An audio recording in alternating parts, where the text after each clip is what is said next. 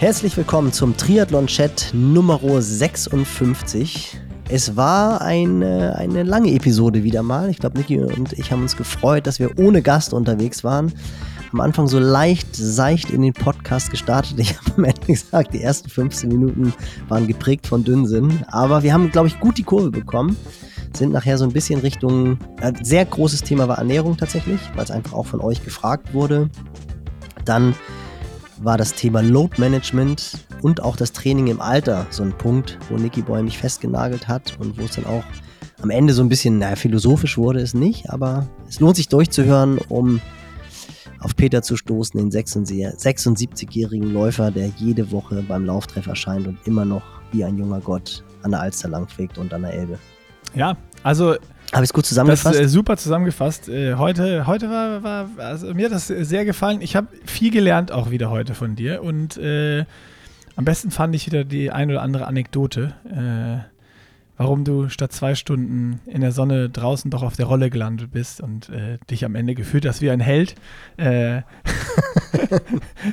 das, das kommt dann im Podcast, aber ich würde sagen, hört selbst, wir springen schnell rein in die Werbung und dann geht's los mit dem Podcast. Und in der ersten Werbung, wie immer, unser Partner AG1. Und äh, Nils, heute Aufnahme 8.30 Uhr. Äh, du hattest letztes Mal um 7 Uhr hattest du, hattest du deinen Drink immer dabei. Diesmal habe ich ihn nicht gesehen. Deswegen erstmal die Frage: Hast du dein AG1 heute schon getrunken? Hab ich. Hab ich zum Frühstück vor dem ersten Kaffee.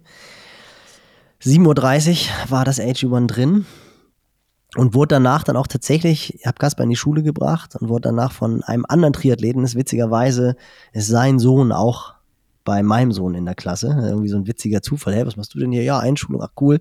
Und dann sind die zwei auch noch in der 1C. Geil. Und dann hat er mich wieder gefragt, ob ich es denn, denn wirklich nehme. Und dann habe ich gesagt, du, was soll ich sagen? Also ich äh, bin ja jetzt wieder mehr oder weniger regelmäßig im Training und seitdem nehme ich es auch noch regelmäßiger als vorher. Ich habe es vorher schon immer genommen, da war es aber so, ich würde sagen, zwei, dreimal pro Woche. Jetzt ist es wirklich meine Daily Routine und es schadet mir nicht. Ja, bringt es denn was? Ich so, du, was heißt, bringt es was? Ich kann einfach nur sagen, ich nehme es und mir geht's gut. Um mich rum wären alle krank. Ich bin gesund und ich habe ja früher auch tatsächlich selber in dem Bereich gearbeitet, Mikronährstoffe, also die zwei Jahre Festanstellung. Und da war es genau das Gleiche. Und dann, ah, boah, ist ja schon irgendwie auch ein bisschen teuer. Und dann kam wieder dieser alte Spruch wie damals wie schnell bist du bereit, für einen Cappuccino am Tag drei, vier Euro auszugeben? Da denkst du überhaupt gar nicht drüber nach und auch ein zweites Mal machst du es und dann hast du acht Euro für zwei Cappuccino ausgegeben. Aber für deine Gesundheit, bei uns waren es damals, glaube ich, 2,50 Euro, jetzt wären es bei AG1 drei Euro pro Tag auszugeben da sollte man sich doch eigentlich keine Gedanken drüber machen, wenn man das in Verhältnis setzt mit diesen zwei Cappuccino. Und da hat er mich dann so angeguckt. Ich glaube, Nicky Boy, er wird das Abonnement abschließen. Aber das ist, ähm, das ist ein, äh, ich, äh, man, man überlegt das ja manchmal gar nicht so, so leicht, ne? Aber das stimmt natürlich. Äh, so, so ein Coffee to go oder so, den holst du schnell mal. das ist mittlerweile echt, echt teuer. Wenn du dann noch, wenn du dann noch ein Spice, Spice Pumpkin Latte bei, bei Starbucks irgendwo bestellst, dann äh, wird es noch teurer. Aber ja, das ist äh, sehr gute Sache. Aber Kaffee hilft ja auch ein bisschen, das macht ja wach. Aber trotzdem, AG1, ich wollte nämlich so ein bisschen nach, du hast, du hast heute so gut im Podcast berichtet und alle meine Fragen perfekt beantwortet. Das heißt, dein mentaler Fokus, der war heute on point. Äh, und deswegen wollte ich nochmal vorher sicher gehen, ob du auch AG1 schon genommen hast, ob das, ob das unterstützend ge gewirkt haben könnte. Nee. Äh, dass, der, dass der Coach einfach voll da ist, im Flow ist, mental da ist und alle meine Fragen äh, und eure Fragen äh, für, für Trainingsgeschichten zu beantworten. Das hat funktioniert. Also nicht nur euer Immunsystem, was Nils schon gesagt hat, könnt ihr mit AG1 unterstützen, sondern auch euren mentalen Fokus und einfach euren Stoffwechsel im Allgemeinen. Also Checkt's mal aus. Alle weiteren Infos unter drinkag1.com slash pushinglimits. Da könnt ihr ein Abo lösen. Es gibt 90 Tage Geld-Zurück-Garantie. Das hast du deinem ähm, Buddy hoffentlich auch gesagt, dass er es einfach risikofrei testen kann. Und dann kann man ja immer noch für sich entscheiden, ist es was für mich oder nicht. Und damit würde ich sagen, starten wir jetzt hier rein in den Podcast. Triathlon-Chat Nummer 56 nach der Werbung hier äh, mitten rein in den Chat. Und äh, Nils, das Allerwichtigste natürlich, was ich von dir wissen will hier, wie äh, jede Woche. Ich brauche so ein Update von dir. Was macht das Schwimmen? Schwimmst du noch? Ich muss ja, ich muss ja wissen, ob es noch weitergeht, äh, ob meine meine Chancen, dass du beim Ironman Hamburg startest oder das, was ich, dass ich das will, ob, das, ob die noch leben. Das Schlimme daran ist, du glaubst gar nicht, wie oft ich mittlerweile pro Woche in absurdesten Situationen darauf angesprochen werde. Tatsächlich am Freitag, am Freitag beim Wochenmarkt. Ich wohne hier, wohne hier in der Nähe vom Isemarkt. Ich glaube, das ist tatsächlich so der bekannteste Hamburger Wochenmarkt, der immer dienstags und freitags stattfindet. Und am Freitag gehe ich wirklich, ich hätte so meine Jungs, wo ich immer morgens einen Kaffee hole.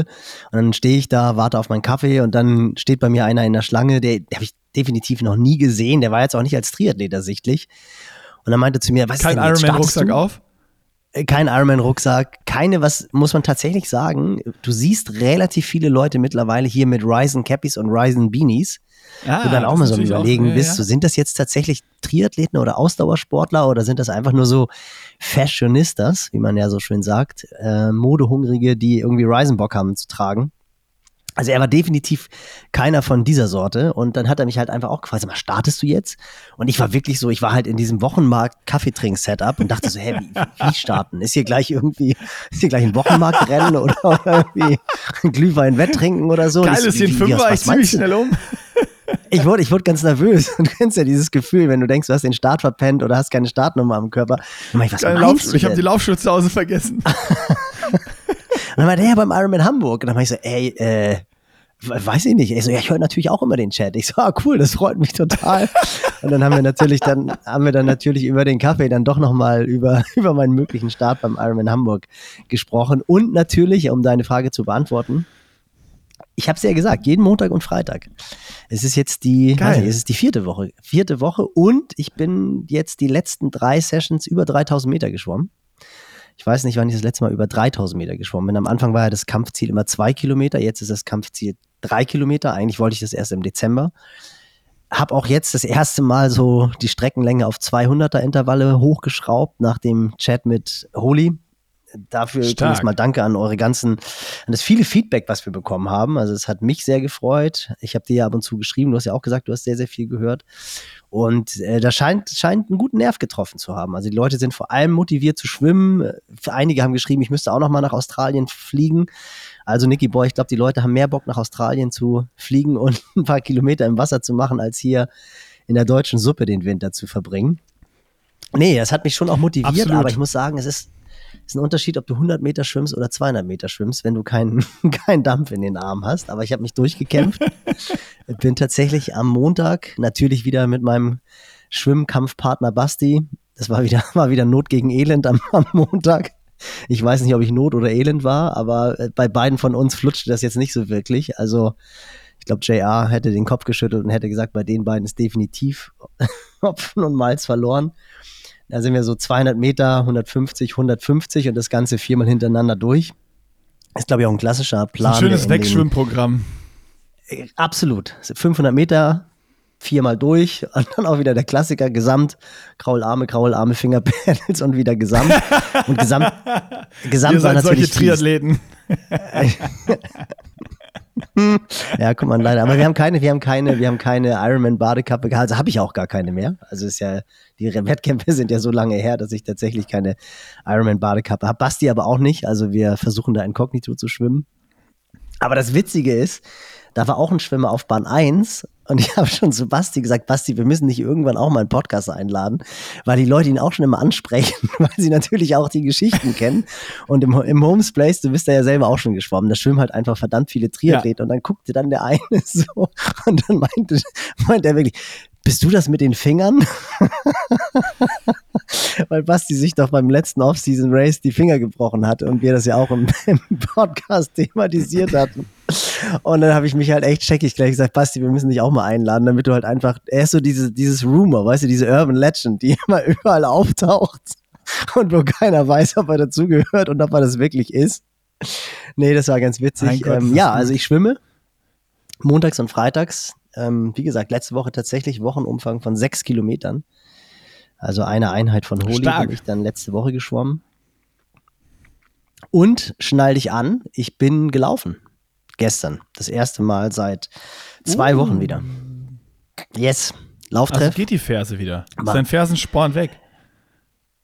Naja, ich glaube, weg ist er nicht, aber es war tatsächlich so, ich habe echt äh, fleißig dran gearbeitet, muss ich sagen. Ich habe jetzt die ganzen letzten zwei Wochen sehr, sehr viel Fußgymnastik gemacht, habe viel gerollt und habe auch viel exzentrische Übungen gemacht, bisschen für die hintere Kette gemacht. Das ist ja so der klassische Auslöser. Und habe gemerkt, das ging immer besser, ging immer besser, ging immer besser. Und hatte ja gestern wieder das Lauftraining. Habe gedacht, ich mach's mal. Und man muss sagen, vernünftig ist das natürlich nicht als Wiedereinstieg Lauf-ABC vorzumachen, Sprünge vorzumachen. Und wir haben dann gestern auch so ein paar oh. Hügelläufe gehabt. Da habe ich mich aber tatsächlich zurückgehalten. Also wir sind sechs mal 45 Sekunden hoch zum Bismarck-Denkmal und da habe ich wirklich angezogene Handbremse gemacht. Beim Zurückfahren habe ich dann aber auch gedacht, boah, Görke, ey, das ist jetzt wirklich gleich acht Kilometer und irgendwie, wie gesagt, Lauf-ABC vorgemacht und Hill-Raps. Aber ähm, als ich dann nachts aufgewacht bin und aufs Klo musste. In meinem Alter muss man das ja so einmal pro Nacht. Muss ich aber ehrlich gesagt schon die ganzen letzten 30 Jahre. Ich weiß gar nicht, ob ich irgendwann es mal nicht musste. Aber da hatte ich so ein bisschen Respekt und habe gedacht, boah, wenn du jetzt aufstehst und keinen Schritt machen kannst ohne Schmerzen, aber es geht. Also ich merke es natürlich. Ich würde jetzt lügen, wenn ich sagen würde, da ist jetzt gar nichts. Aber also mhm. ja, bin happy. Ich würde jetzt heute nicht laufen gehen, aber ich denke mal morgen werde ich mal wieder die Laufschuhe schnüren und werde dann aber ganz vernünftig easy abschlappen, 30 Minuten und dann mal gucken, wie sich entwickelt. Pressure on you. Was hast du für Übungen gemacht für die hintere Kette? World's Greatest Stretch und so? ja, ich habe auch tatsächlich äh, Kreuzheben. Ich habe ja, wie alle ah. wahrscheinlich, ganz motiviert zur Corona-Zeit Kettlebells bestellt, die völlig einstauben, aber die jetzt tatsächlich in den letzten, letzten Wochen so ein bisschen wieder rausgeholt worden. Also ich habe äh, Standwaage einbeinig, auch mit einer ganz kleinen Kettlebell, dann halt Kreuzheben und klar, World Greatest Stretch und versucht hinten an Gluteus und ich habe auch versucht, die Wadenmuskulatur wirklich ganz extrem, also das exzentrische Dehnen habe ich jetzt sehr viel gemacht die letzten Wochen und auch einfach gerollt. Also habe halt einfach einen Mördertonus auf der Wadenmuskulatur, obwohl ich gar nicht mehr gelaufen bin. Aber trotzdem habe ich versucht, diesen Tonus so ein bisschen rauszunehmen. Also wirklich ganz klassisch. Ich habe auch noch mal einmal mit dem Arzt telefoniert Dr. Uli Nieper, einige von euch werden ihn vielleicht auch kennen, war ein sehr, sehr erfolgreicher Altersklassenathlet, sitzt in München, begeisterter, immer noch ein begeisterter Hobby-Triathlet und habe mit ihm auch noch mal so ein bisschen gesprochen. Und der hat halt auch gesagt, ja, du musst halt einfach diesen Zug rausnehmen und in unserem Alter, da muss man halt einfach diesbezüglich was machen. Und da habe ich mich jetzt mal dran gehalten. Und offensichtlich scheint das Ganze zu funktionieren. Also bin recht, bin recht happy und habe gedacht, dann kann ich auch so ein bisschen, das wie mit dem Training, so Druck, ne? kann auch so ein bisschen, kann auch so ein bisschen Druck auf dich ausüben. ja, das ist gut. Das, das ist wie mit dem Training, das hilft auch und äh, sich drum kümmern, äh, um den Körper hilft auch, um den besser zu kriegen. Ich hätte sonst noch einen Tipp für dich gehabt mit dem Fersensporn, wenn das nicht besser wird ähm, und du trotzdem Ironman Hamburg machen willst, du kannst da einfach umstellen, nur Vorfuß laufen. Dann belastest du dir quasi nicht die Ferse. Nee, das ist klar. Du kannst auch, du kannst auch, das hat tatsächlich mal ein Arzt von mir gemacht, da nenne ich jetzt aber keinen Namen, der auch, der aber auch sehr, sehr guter sehr, sehr guter Arzt ist. Ich darf jetzt keine Informationen rausholen, sonst könnte man Rückschlüsse ziehen, wer es ist. Er ist auch auf Hawaii gestartet. Und der hatte das auch und der hat sich Ich darf keine Informationen geben, wer ist auf Hawaii gestartet. ja, das ist jetzt auch schon ein paar, ein paar Mal her, also ein paar Jahre her. Und der hat sich Cortison reingespritzt und irgendwann ist die Platarfaszie gerissen. Dann hatte er halt einen, einen mm. Plattfuß quasi. Der war dann, ja, aber dann hast du halt keine Schmerzen mehr. Und hast halt einfach, musst du eine Schuh, Schuhnummer größer tragen oder eine halbe Nummer größer, weil du halt einfach einen Plattfuß hast. Aber dann bist du die, dann bist du die Beschwerden auch los. Das war dann auch so eine Variante, wo du sagst, okay, das können auch nur Chirurgen, Chirurgen machen, die, die halt wissen, wie es funktioniert. Habe ich kurz auch noch drüber nachgedacht, ob ich das mache, aber nee, nee. Das, äh, mit meiner Schuhgröße 40 muss ich mir auch viele neue Schuhe kaufen. Das geht ja auch nicht. ja, aber wie ist bei dir? Äh, was, was, was macht der äh, Rücken ja. nach deinem Treppensturz? Rücken geht wieder äh, besser, also es, es, funktioniert alles wieder. Und ähm, ich habe noch auch noch eine Anekdote, auch wieder vom Schwimmen jetzt, äh, weil ich gehe ja auch montags und freitags schwimmen im Moment. Und wenn ich Lust habe, nochmal irgendwie Mittwochs Ach, oder sowas. Du? Ja. Und, kopierst du? Hast äh, gedacht, okay, freies und, äh, Training, Johann ich mach so wie der Görke. Ja, genau. Und Johann hat, glaube ich, aber den Podcast auch gehört mit Holy, weil Johann hat gestern den, Pod, äh, den, den Trainingsplan gemacht und äh, hatte wieder diese ähm, Pieper dabei von Finis, wo wir auf äh, Pace schwimmen können. Die kann ich übrigens auch nochmal hier, oh sorry, in den Show Notes verlinken, weil Nach dem letzten Podcast haben mich so viele gefragt und ich musste so viele Links verschicken, was für ein Pieper ich denn meine, äh, um auf eine gewisse Pace zu schwimmen. Ich verlinke den einfach mal. Die hatte der wieder dabei auf jeden Fall und hat wieder eingestellt für, für Benny äh, und mich auf äh, 20 Sekunden. Also, dass wir wieder auf äh, 1,20 schwimmen. Die 100er und meinte dann, ja komm, hier jetzt 10 mal 100, 1,20.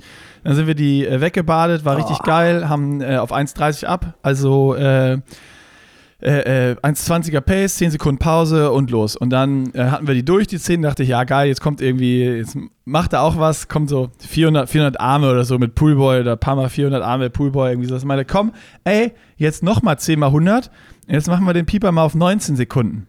Also 19 Sekunden ist dann äh, natürlich pro Bahn, das heißt, das ist dann eine 1,16. 1,16. Ähm, und wieder auf 1,30 30 ab das Ganze. Dann sind wir 10 mal 100, 1,16 geschwommen. Und dann sind wir, sind wir die angekommen und dann meint Johann, so, und jetzt 18 km, äh, 18 Sekunden. 18 das ist dann eine 1,12. ja, das, dann, das ist dann eine 1,12. Und dann haben Benny und ich so, boah, nee, kein Bock. Nee, komm, wir schwimmen locker aus. Und dann ist Johann einfach losgeschwommen und dann haben wir uns kaputt gelacht und haben, den, haben uns den ersten angeguckt von ihm. Das ist Johann den ersten alleine geschwommen auf 1,12 und dann meinte er, komm, ihr Luschen. Und dann haben wir gedacht, ja, fuck, okay, komm. Und dann sind wir mitgeschwommen. Die haben dann nicht alle auf 1,12 geklappt, sondern die waren dann so auf 1,12 bis 1,14. Und lecco mio, ey, nach den 30 mal 100 hatte ich aber vielleicht fette Arme und am Ende sind wir, sind wir knapp viereinhalb Kilometer geschwommen gestern. Das war eine fette Einheit. Krass. Aber sag mal, was, was ja einfach Interesse halber, du hast ja erzählt, dass der dann alle 20 Sekunden oder er piept ja immer in dem Intervall. Ja. Aber wenn du dann auf, wenn du dann auf 1,30 abgehst, dann ist ja das, ist ja das, das Intervall unterbrochen und müsstest ja eigentlich auf 1,40 abgehen. Ja, genau, du hast einen so einen Knopf, da kannst du einmal hinten bei der Pause draufdrücken und dann resettet der quasi wieder und geht wieder auf alle 1,20. Ah, okay. Äh, also auf 20 Sekunden ab. Also es ist quasi ah, okay. ein großer Knopf. Du stellst es ein und dann kannst du, hast du im Schwimmbad ja die, die bekannte Schwimmeruhr, die einfach läuft. Da guckst du, schwimmst auf 60 oder 30 äh, immer ab, wenn du dann auf 1,30 schwimmst. Äh, und dann, wenn du abgehst, drückst du einmal hinten kurz diesen, diesen Knopf und dann ist er wieder auf, auf die Pace. Und ähm, bei, ähm, bei den 1,16ern, also wo wir auf 19 Sekunden sind, sind wir dann auf 1,32 abgegangen, äh, weil das dann gut gepasst hatte. Da haben wir es oh. quasi einfach durchlaufen okay. lassen. Ja, ja, das macht Sinn. Das macht Sinn. Ja, ja jetzt könnte ich jetzt könnte ich natürlich, äh, jetzt könnte ich natürlich den Druck noch erhöhen, Nicky Boy. Ich bin schlecht vorbereitet, ich wollte es eigentlich hier nebenhin legen. Ich habe mir natürlich gleich das Ding bestellt. Ich habe es äh, original. org, org Nach unserem Podcast habe ich, hab ich so gedacht, ah, eigentlich meine ich, ich habe ja vorher auch schon gesagt, dass letztes Jahr viele Athleten von uns, äh, natürlich alle die, die bei Johann in der in den Schwimmseminaren waren, das haben ja einige von unseren Athleten gemacht. Und die haben halt alle genau das gleiche berichtet, was du auch gesagt hast, dass das Schwimmen halt einfach viel kurzweiliger wird und vor allem, und ich glaube, das ist so für mich, weil ich das halt nie erlebt habe, diese Frequenz hoch. Und ich habe ja auch schon oft erzählt, das ist ähnlich wie beim Laufen auch. Je höher die Frequenz ist, desto weniger ist der Kraftinput. Also es macht schon Sinn, gerade auch im Open Water. Und das wollte ich dann selber mal ausprobieren. Und äh, als er dann auch davon erzählt, dass ich, ah, Görke, komm, mach das auch mal. Guck doch einfach mal, wie sich das anfühlt, damit zu schwimmen.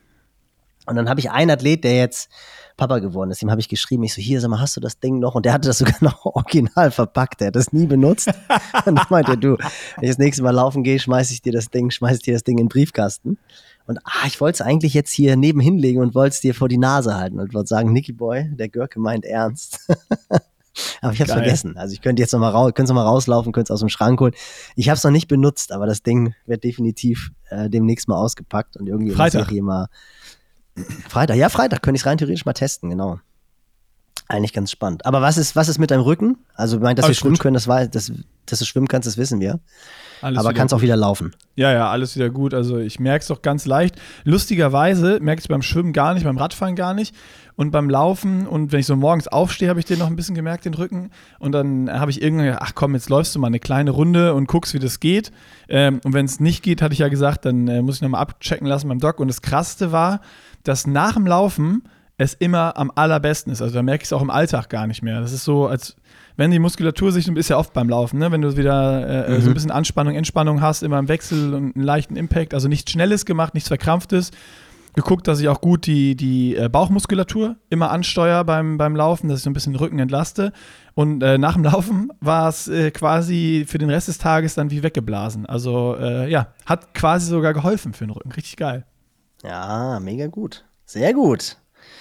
Also Road to Ironman Frankfurt äh, geht jetzt bald los, hast du ja gesagt. Ich habe ja gestern, ich habe gestern mal wieder reingeluschert und ich muss auch mit dir schimpfen bei dem YouTube-Video, beziehungsweise vorgestern war es ja.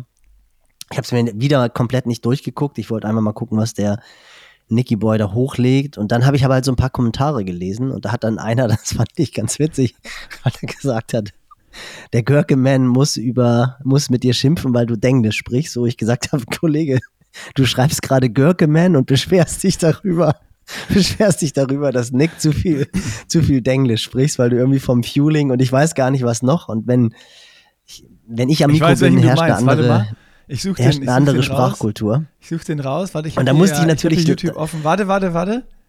Hier, ich habe Nee, dann muss, das kann ich ja in der, kann ich ja in der Zeit machen.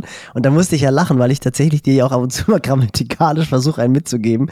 Wie letztes Mal, als wir über die Riegels gesprochen haben. Ja, über die, Riegels gesprochen haben.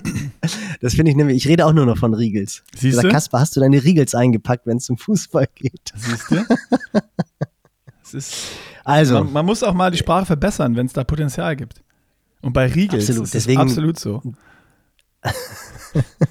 Deswegen schimpfe ich jetzt mit dir. Deswegen schimpfe ich dann jetzt weißt dir, du auch, du wenn du Riegels sagst, dann weißt du es die Mehrzahl und bei Riegel weißt du, du hast nur einen dabei. Ja, schlau, absolut. Ja. Macht Sinn. ich habe aber Was den Kommentar, aber den muss ich nochmal eben vorlesen jetzt hier. Das ist Essen zum Fuelen, Carb Up, Completely Lost Haar. Staggy ist ein Brexitler for pur. Also ein. Also erstmal erstmal finde ich geil, dass er sich beschwert, dass ich Englisch rede. Schreibt dann Brexitler for pur, also nutzt es genauso. Da braucht der primitive Ösi wie ich bald Untertitel. Also Brexitler for pur brauche ich auch. Ich weiß nicht, ob, nee, er, ob er pur für Arme oder pur die Band meinte. Ähm, und dann schreibt er, na, na, na, kann mir der Görke-Man bitte ausdeutschen? Und sagt dann, wie du sagst, Görke-Man. Also ein Kommentar, wo man sich selber so widerspricht und es selber benutzt, aber gut. Äh, ich glaube, er hat einfach, er hat einfach guten Humor. Oder so. Und das schließt, das schließt auch aus, dass er, dass er pur die Band meint. Meinst du, du meinst diese, du meinst diese Schwabenband, ne? Ja, pur, hat, also deutsches Das ist ja auch mit U geschrieben. Er hat P-O-O-R geschrieben. Er hat es schon richtig Das meine ich damit. Das war jetzt genau. von mir einfach hinzugedichtet. Aber dass du die im Kopf hast, das kann, das kann ich nur damit rechtfertigen, dass gerade bei euch Karneval herrscht. Wobei, das ist doch auch keine, das ist doch, würde man auch im Karneval nicht Nein. hören, oder? Dass du die überhaupt kennst. Ja, pur sind wirklich, ja, das ist wirklich auch, das ist Doppel-O. Also pur ist wirklich pur, muss man sagen, auch wenn ich jetzt wahrscheinlich von irgendwelchen Pur-Fans gedisst werde, wobei ich glaube ehrlich gesagt, kein Pur-Fan hört den Triathlon-Chat. Das kann ja, das kann, das kann ja, ja irgendeiner. Du, Junge, du wirst es, du wirst es jetzt sehen. Da werden Kommentare irgendein, kommen. irgendein Nee oder irgendein Nee. Irgendein Nee wahrscheinlich. Ich glaube, Pur ist schon eher so eine Frauenband. Also wenn ihr, wenn ihr, mu wenn ihr mutig seid, wenn ihr mutig seid, schreibt einfach mal in die Kommentare, dass ihr outet euch als Pur-Fan. Das wäre wirklich, das wäre wirklich krass, wenn Pur. Das ist, das ist so eine von diesen, diese Musikrichtung, das ist für mich wirklich das Schlimmste, was es gibt. Die kannst du ja nicht mal mehr betrunken, die kannst du ja nicht mal mehr betrunken in der Skihütte mitsingen oder so. Das ist wirklich, okay. Ich sehe schon, ich rede mich, ich rede, ich rede mich gerade um Kopf und Kragen. Ich wollte aber eigentlich, um, um wieder die Kurve zu kriegen, ich wollte eigentlich zu deiner und auch meiner Verteidigung sagen, dass mit dem Denglisch, das liegt tatsächlich auch daran, ich glaube, bei Nick liegt das eher daran, weil er immer irgendwelche YouTube-Videos von, die, ja. von diesen beiden dicken Belgiern, die, die jetzt Van de Poel dazu bewogen haben, beim Ironman zu starten. Average Rob. Geilster genau. Typ. Und das Geilste YouTube-Videos. Absolute Empfehlung. Shoutout. Shoutout. Shoutout. Siehst du, da sind wir wieder. Und deswegen, glaube ich, ist halt einfach dieses, dieses Denglisch. Und bei mir ist es tatsächlich so, jetzt muss ich äh, so tun, als wäre ich akademisch, dass natürlich sehr viele Studien und auch interessante Podcasts einfach auf Englisch sind. Und wenn du dann halt äh, zuhörst und auch ziemlich im Thema drin bist, nimmst du das natürlich an. Und wenn du dann, also so Fueling ist halt mittlerweile tatsächlich so ein klassischer Begriff, dass du sagst, wie gestaltest du denn dein Fueling? Carbs, Carb up oder meine Kohlenhydratspeicher füllen. Ja, aber ich finde Kohlenhydratspeicher füllen ist jetzt ist jetzt nicht verkehrt. Also Nein, das ist nicht verkehrt, aber ich, ich sag doch, also für mich ist Carb Up viel schneller, viel einfacher, viel besser äh, gesagt, Absolut. als irgendwie meine Kohlenhydratspeicher auffüllen. Also die deutsche Sprache ist manchmal mir auch zu kompliziert und dann nehme ich die Abkürzung. Ich bin da faul. Ist auch richtig. Also ich, ich muss auch sagen, wenn ich bei den Trainingseinheiten teilweise auch, schreibe ich auch nicht Kohlenhydrate aufnehmen, sondern schreibe auch, denkt an die Carbs oder so, weil es natürlich einfach kürzer ist. Du schreibst halt einfach schneller Carbs als Kohlenhydrate. Aber damit hängt das halt zusammen, dass man dann auch immer mehr in dieses Denglisch verfällt. Und ich wollte ja auch, ich wollte ja gerade verteidigen. Nein, ich wollte einfach, einfach brauchst du nicht, wir sind einfach faul und dumm. nee, nee, nee, nicht wir. ah, herrlich. Naja, auf jeden Fall, auf jeden Fall fand ich das, fand ich das ganz witzig. Das, und jetzt habe ich mit dir quasi geschimpft. Also bei uns wird die Sprachkultur kultiviert. Okay. Ich ähm, versuche mich das zu wird bessern. Auch, das, das wird auch, nee, das wird auch, das wird auch, ja, du bist ja auch Papa jetzt. Das wird auch automatisch besser werden, weil du nämlich jetzt auch in vier, fünf, sechs Jahren, wenn die kleine Staggenburg dann anfängt zu sprechen, wirst du auch auf die Wortwahl achten. Wobei auch da muss ich sagen, ist es ja auch immer so total situationsbedingt. Ich war letzt, letztens mit Kaspar beim Fußball. Wir haben das erste Pauli-Spiel gesehen. Und dann, das ist, war schon Stadion und Stehplatz. Und das war für ihn natürlich totaler, äh, ein Überfluss an Eindrücken. Das war der absolute Wahnsinn. Hat aber wirklich Spaß gemacht. Und dann meinte ich dann irgendwann, und wie gefällt's dir? Und dann guckt er mich an und meint er, das ist so geil. Und, und, und normalerweise versuche ich halt auch immer geil. Das ist ja so, mittlerweile ist das, glaube ich, auch voll etabliert. Ich weiß noch, als wir das das erste Mal benutzt haben, war es wirklich so, wo meine Eltern gesagt haben, oh geil, kannst du nicht sagen und sagt man nicht. Und ein bisschen versucht man das ja dann auch zwangsläufig weiterzugeben. Das ist ja das ganz Faszinierende, dass du immer mehr in dir deine Eltern erkennst, auch wenn du es gar nicht willst merkst du einfach so Sachen, die dich bei deinen Eltern tierisch genervt haben, erkennst du auf einmal an dir selber wieder und denkst, ey, das kann doch nicht wahr sein. Ich spreche ja wie mein Papa oder wie meine Mama. Und genauso ist das irgendwie, ich finde geil jetzt auch immer noch nicht so dieses, du bist ja auch so geil, geil, geil. Und ich versuche das eigentlich auch relativ gemildert einzusetzen. Aber das war einfach so, das war halt auch ein geiler Abend. Und da muss man dann halt einfach tatsächlich sagen, okay, ist in Ordnung, wenn Kasper sagt, das ist jetzt geil, dann ist es halt einfach so. Und das war wirklich, das war cool. So dieses begeisterte Kindergesicht, was total geflasht ist und dann ist es geil. Das war so, wo ich dachte, okay. Und ich glaube aber tatsächlich, dass man in dem Moment, wo man Kinder hat und ein bisschen auf die Wortwahl achtet, auch selber versucht, sich so ein klein bisschen auszudrücken. Also entweder ist die kleine Staggenburg dann auch geil, geil, geil, oder Staggenburg wird in fünf Jahren. Jetzt stell dir vor, in fünf Jahren machen wir den Triathlon-Chat noch. Wie abgefahren, wie abgefahren wäre das? Wenn wir in fünf Jahren, das wäre schon cool. Das wäre cool, dann können, wir, dann können, wir, da nochmal drüber reden. Müssen wir, wir, müssen uns so ein paar Sachen aufschreiben, wo wir dann in x Jahren nochmal ähm, drüber reden müssen, ob wir dann noch mehr Denglisch nutzen oder ob wir wieder zurückgehen zum äh, Plattdeutschen. In die andere Herzlich Richtung. willkommen zur Ausgabe 255. Ausgabe 2348. Ja, gut, das ist Halleluja. Das, äh, das wird, glaube ich, dann nichts mehr. Gut, komm, werden wir, werden wir seriös, wobei wir sind ja seriös. Also deswegen jetzt so viel zu dem Englischen und ich glaube, dass sich die Sprache tatsächlich verändert, wenn man halt im Alter im Alter oder wenn man Vater wird und dann versucht, den Kindern so ein klein bisschen gutes Vokabular mitzugeben und natürlich okay, also auch meinst ganz du, das wird jetzt bei mir besser? Das ist, wir, wir werden das jetzt beobachten. Ja, ich glaube ja. Okay. Ich glaube ja. Das ist in den nächsten äh, und auch durchs Vorlesen, das wollte ich gerade sagen. Also vorlesen, da wirst du dann ja selber und gerade auch wenn du so die alten Bücher vorliest, die man selber als Kind gelesen hat, die bei mir natürlich älter sind als bei dir, aber wo ja einfach wirklich eine komplett andere Sprache benutzt wurde, als es jetzt in den Büchern benutzt wird sehe ich gerade, weil hier so ein Schulbuch von Kasper liegt. Und Fu und Ufu kennst du auch noch, oder? Ja, Ufu nicht. Bei uns gab es Fu und Fahrer. Echt? Ja. Also ist es jetzt auch. Und ich dachte, Fu das ist jetzt erst so ein neues Ding, so ein, ich dachte, das ist so ein Gender-Ding. Dass jetzt Fahrer ist weiblich und Fu ist männlich. Ja, das gab es aber bei mir schon. Das gab es bei mir schon. nee, bei mir war es Fu und Ufu. Oder ich habe das ja, also entweder verwechsel ich das voll, weil Anna meinte das auch schon. Nee, das sind Fahrer und Fu.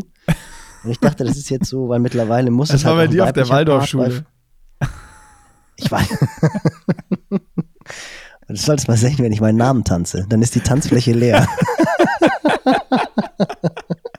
nee, wir hatten eine Waldorfschule, wir hatten eine Waldorfschule bei uns gegenüber. Aber das Thema lasse ich jetzt wirklich, sonst, sonst gibt es hier echt ein ganz, ganz, ganz wildes Bashing. äh, aber natürlich machst du dir da auch Gedanken drüber, auf was für eine Schule du dein Kind schickst und sowas alles. Echt, das hieß bei dir auch schon Fahrer und Fu. ja. Bei mir hieß das Fu und ja. Bei mir hieß das Fu und Ufo.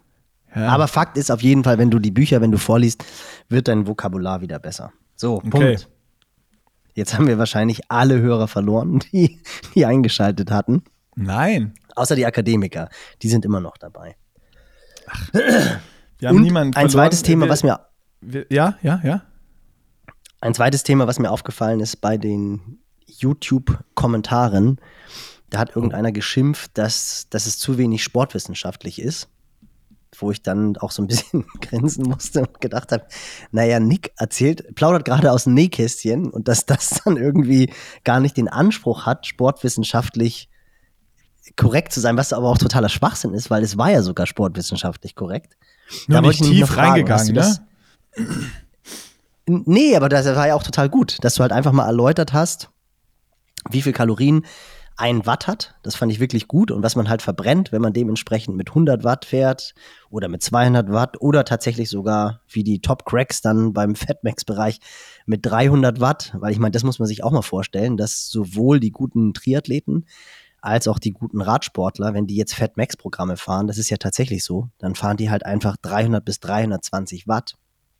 Was halt einfach bedeutet, dass sie in einer Stunde fast 1000 Kilokalorien rausballern. Das heißt, wenn die, so eine, Einheit fahren, sagen wir jetzt einfach mal vier, fünf Stunden, und dann fahren die halt, ich weiß nicht, wie viel Prozent davon im Fatmax-Bereich, aber dann kommen die halt einfach vermutlich mit 800 Watt im Schnitt nach Hause. Dann fahren die bei fünf Stunden halt mit 4000 Kilokalorien kommen die nach Hause. Also was das einfach auch an Mengen bedeutet. Und das hast du, hast du eigentlich ganz gut dargelegt. Also das ist, äh, fand ich jetzt wirklich, wo ich gedacht habe, also deswegen meine Frage, wusstest du das oder hast du das nochmal nachgeschlagen? Was ein Watt an Kilokalorien bedeutet. Nee, das wusste ich. Ähm, und natürlich, weil wir im Club ja auch Substanzverbrauch und sowas äh, äh, angeben, ist es äh, dadurch jetzt, dass ich äh, auch fürs Training jetzt unsere App wieder mehr nutze, nochmal wieder ähm, ja, täglich in Anwendung bei mir eigentlich so die, die ganzen Geschichten. Ähm, und ich habe ja auch mal Sportwissenschaft studiert. Also ein paar Sachen, ein paar Sachen kenne ich noch und sowas. Ich, ich finde, solche Sachen finde ich immer interessant und die bleiben dann auch hängen. Ähm, und also ich habe den Wert natürlich vor dem Video nochmal genau nachgeguckt, dass ich nicht nach der Kommastelle jetzt äh, zwei oder drei äh, verrutsche. Das auf jeden Fall.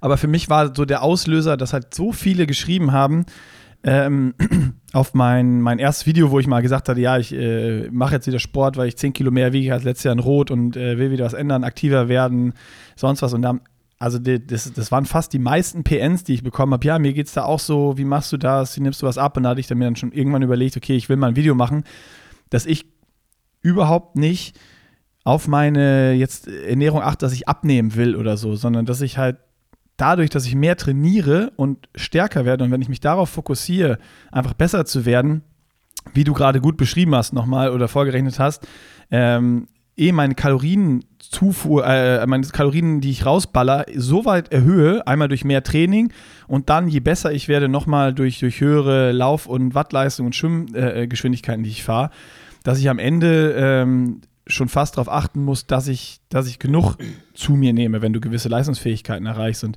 ich glaube, wenn man sich darauf konzentriert, dann, dann, dann funktioniert das super gut. Das ist natürlich jetzt auch nur die halbe Wahrheit, wenn du jetzt komplett neu anfängst, noch nie Ausdauersport gemacht hast äh, und du fährst jetzt Fahrrad und willst damit abnehmen, dann wird es natürlich sau schwer, weil du irgendwie mit 80 Watt rumfährst und wenn du dann 120 Watt fährst, dann bist du schon, dann hast du schon einen großen Sprung gemacht, aber dann verbrennst du immer noch nicht, immer noch nicht viel. Dann ist es, dann ist es immer nur noch äh, die Hälfte oder ein Drittel zu den, zu den Profis pro Stunde, äh, die durchgeballert wird.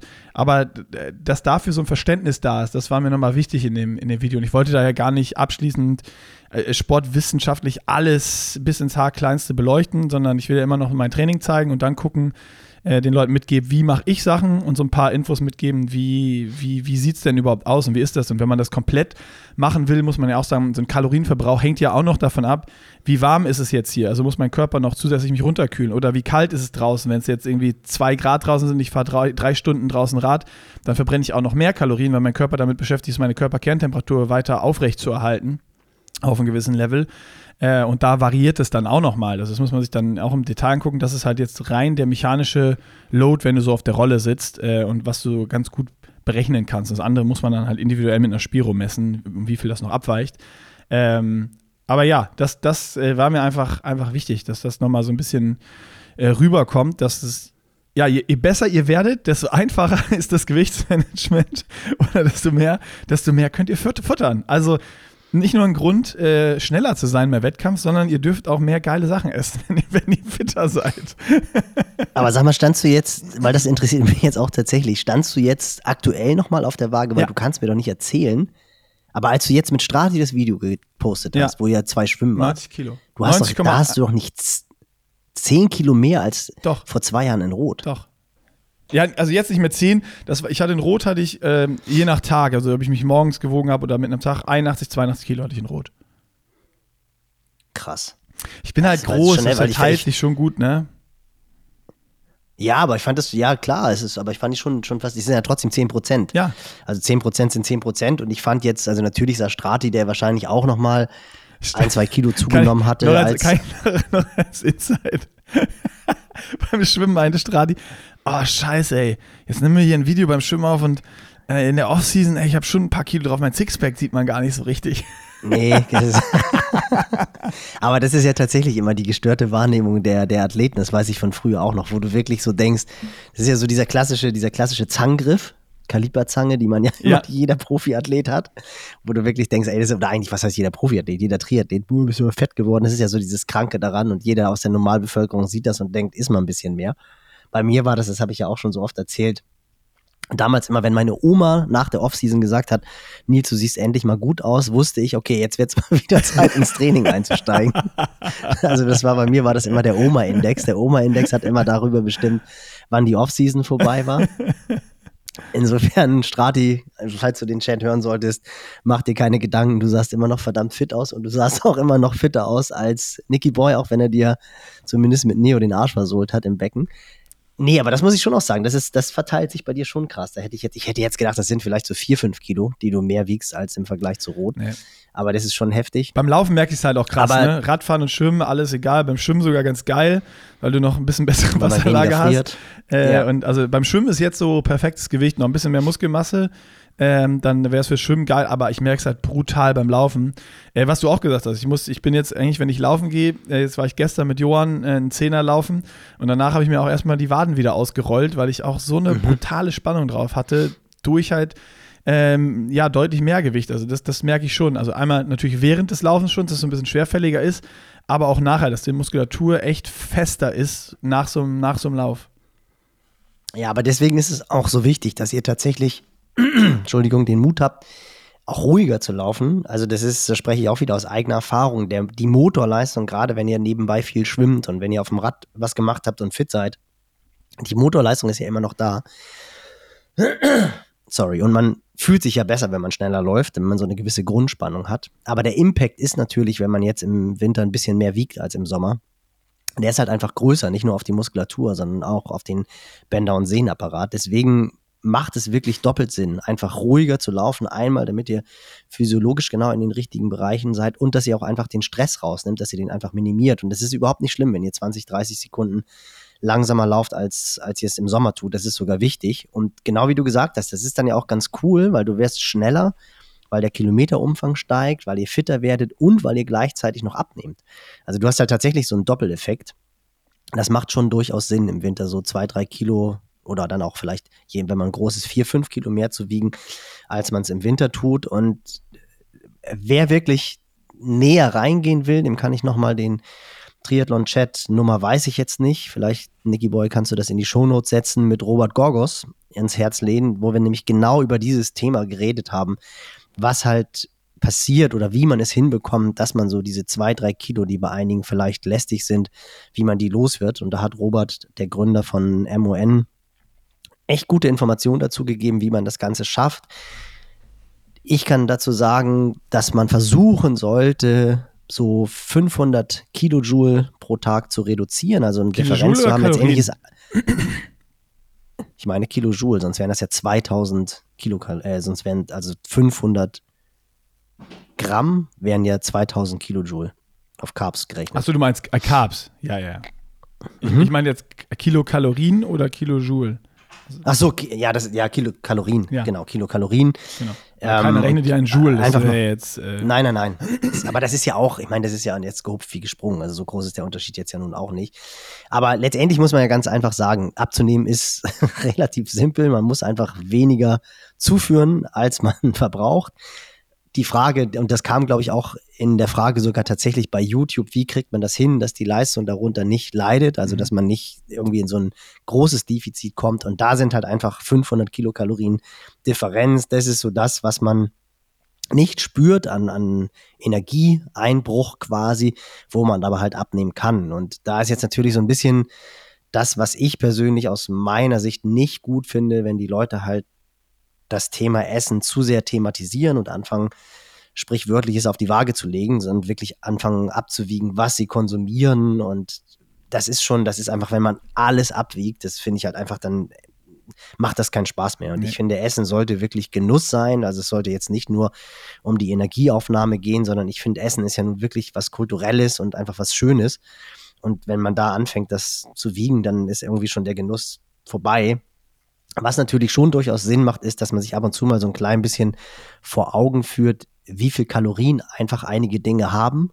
Also das, das macht dann schon Sinn, ja. mal irgendwie auf diese Nutrition Facts zu gucken und zu sehen, wie ist die Energiebilanz von dem, was ich hier gerade esse einfach. Und klar, wenn ich mir eine Currywurst Pommes reinhaue und dann einfach mal sehe, wie viel Kalorien Ketchup hat und dass es zu, ich weiß gar nicht, 90 Prozent Zucker ist oder so, dann weiß man eigentlich schon, dass das einmal nicht besonders gesund sein kann und dann auch kalorisch gesehen nicht besonders gut sein kann. Also es macht natürlich schon Sinn, ein bisschen zu verstehen, was esse ich da gerade und wie viel Kalorien hat das Ganze. Aber ich bin überhaupt kein Fan davon, Sachen abzuwiegen und zu gucken, dass ich jetzt genau diese 500 Kilokalorien Differenz hinbekomme.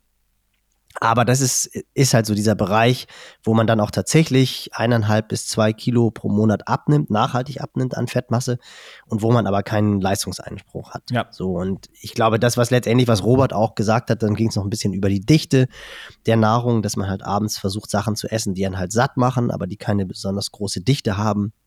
Was halt einfach Gemüse ist, was halt so ein bisschen, ja, im, im Grunde wirklich Gemüse. Ja, abgekürzt, wo man, wo man quasi mehr von essen kann, für weniger Kalorien, dass man nicht das Gefühl hat, man isst irgendwie weniger. Also dass man es da am einfachsten schaffen kann, dieses Defizit so ein bisschen aufzubauen, ohne die Performance am Tag, wenn es zu Einheiten geht und ja. so, weil die Einheiten sollte man dann entsprechend fuelen, äh, weil du sonst Unbedingt. unterversorgt bist und dann A, die Einheiten nicht vernünftig schaffst oder sich in ein Defizit reinarbeitet, was dann auch wieder negative Folgen hat äh, langfristig. Und äh, ich glaube, das habe ich auch im Video vergessen.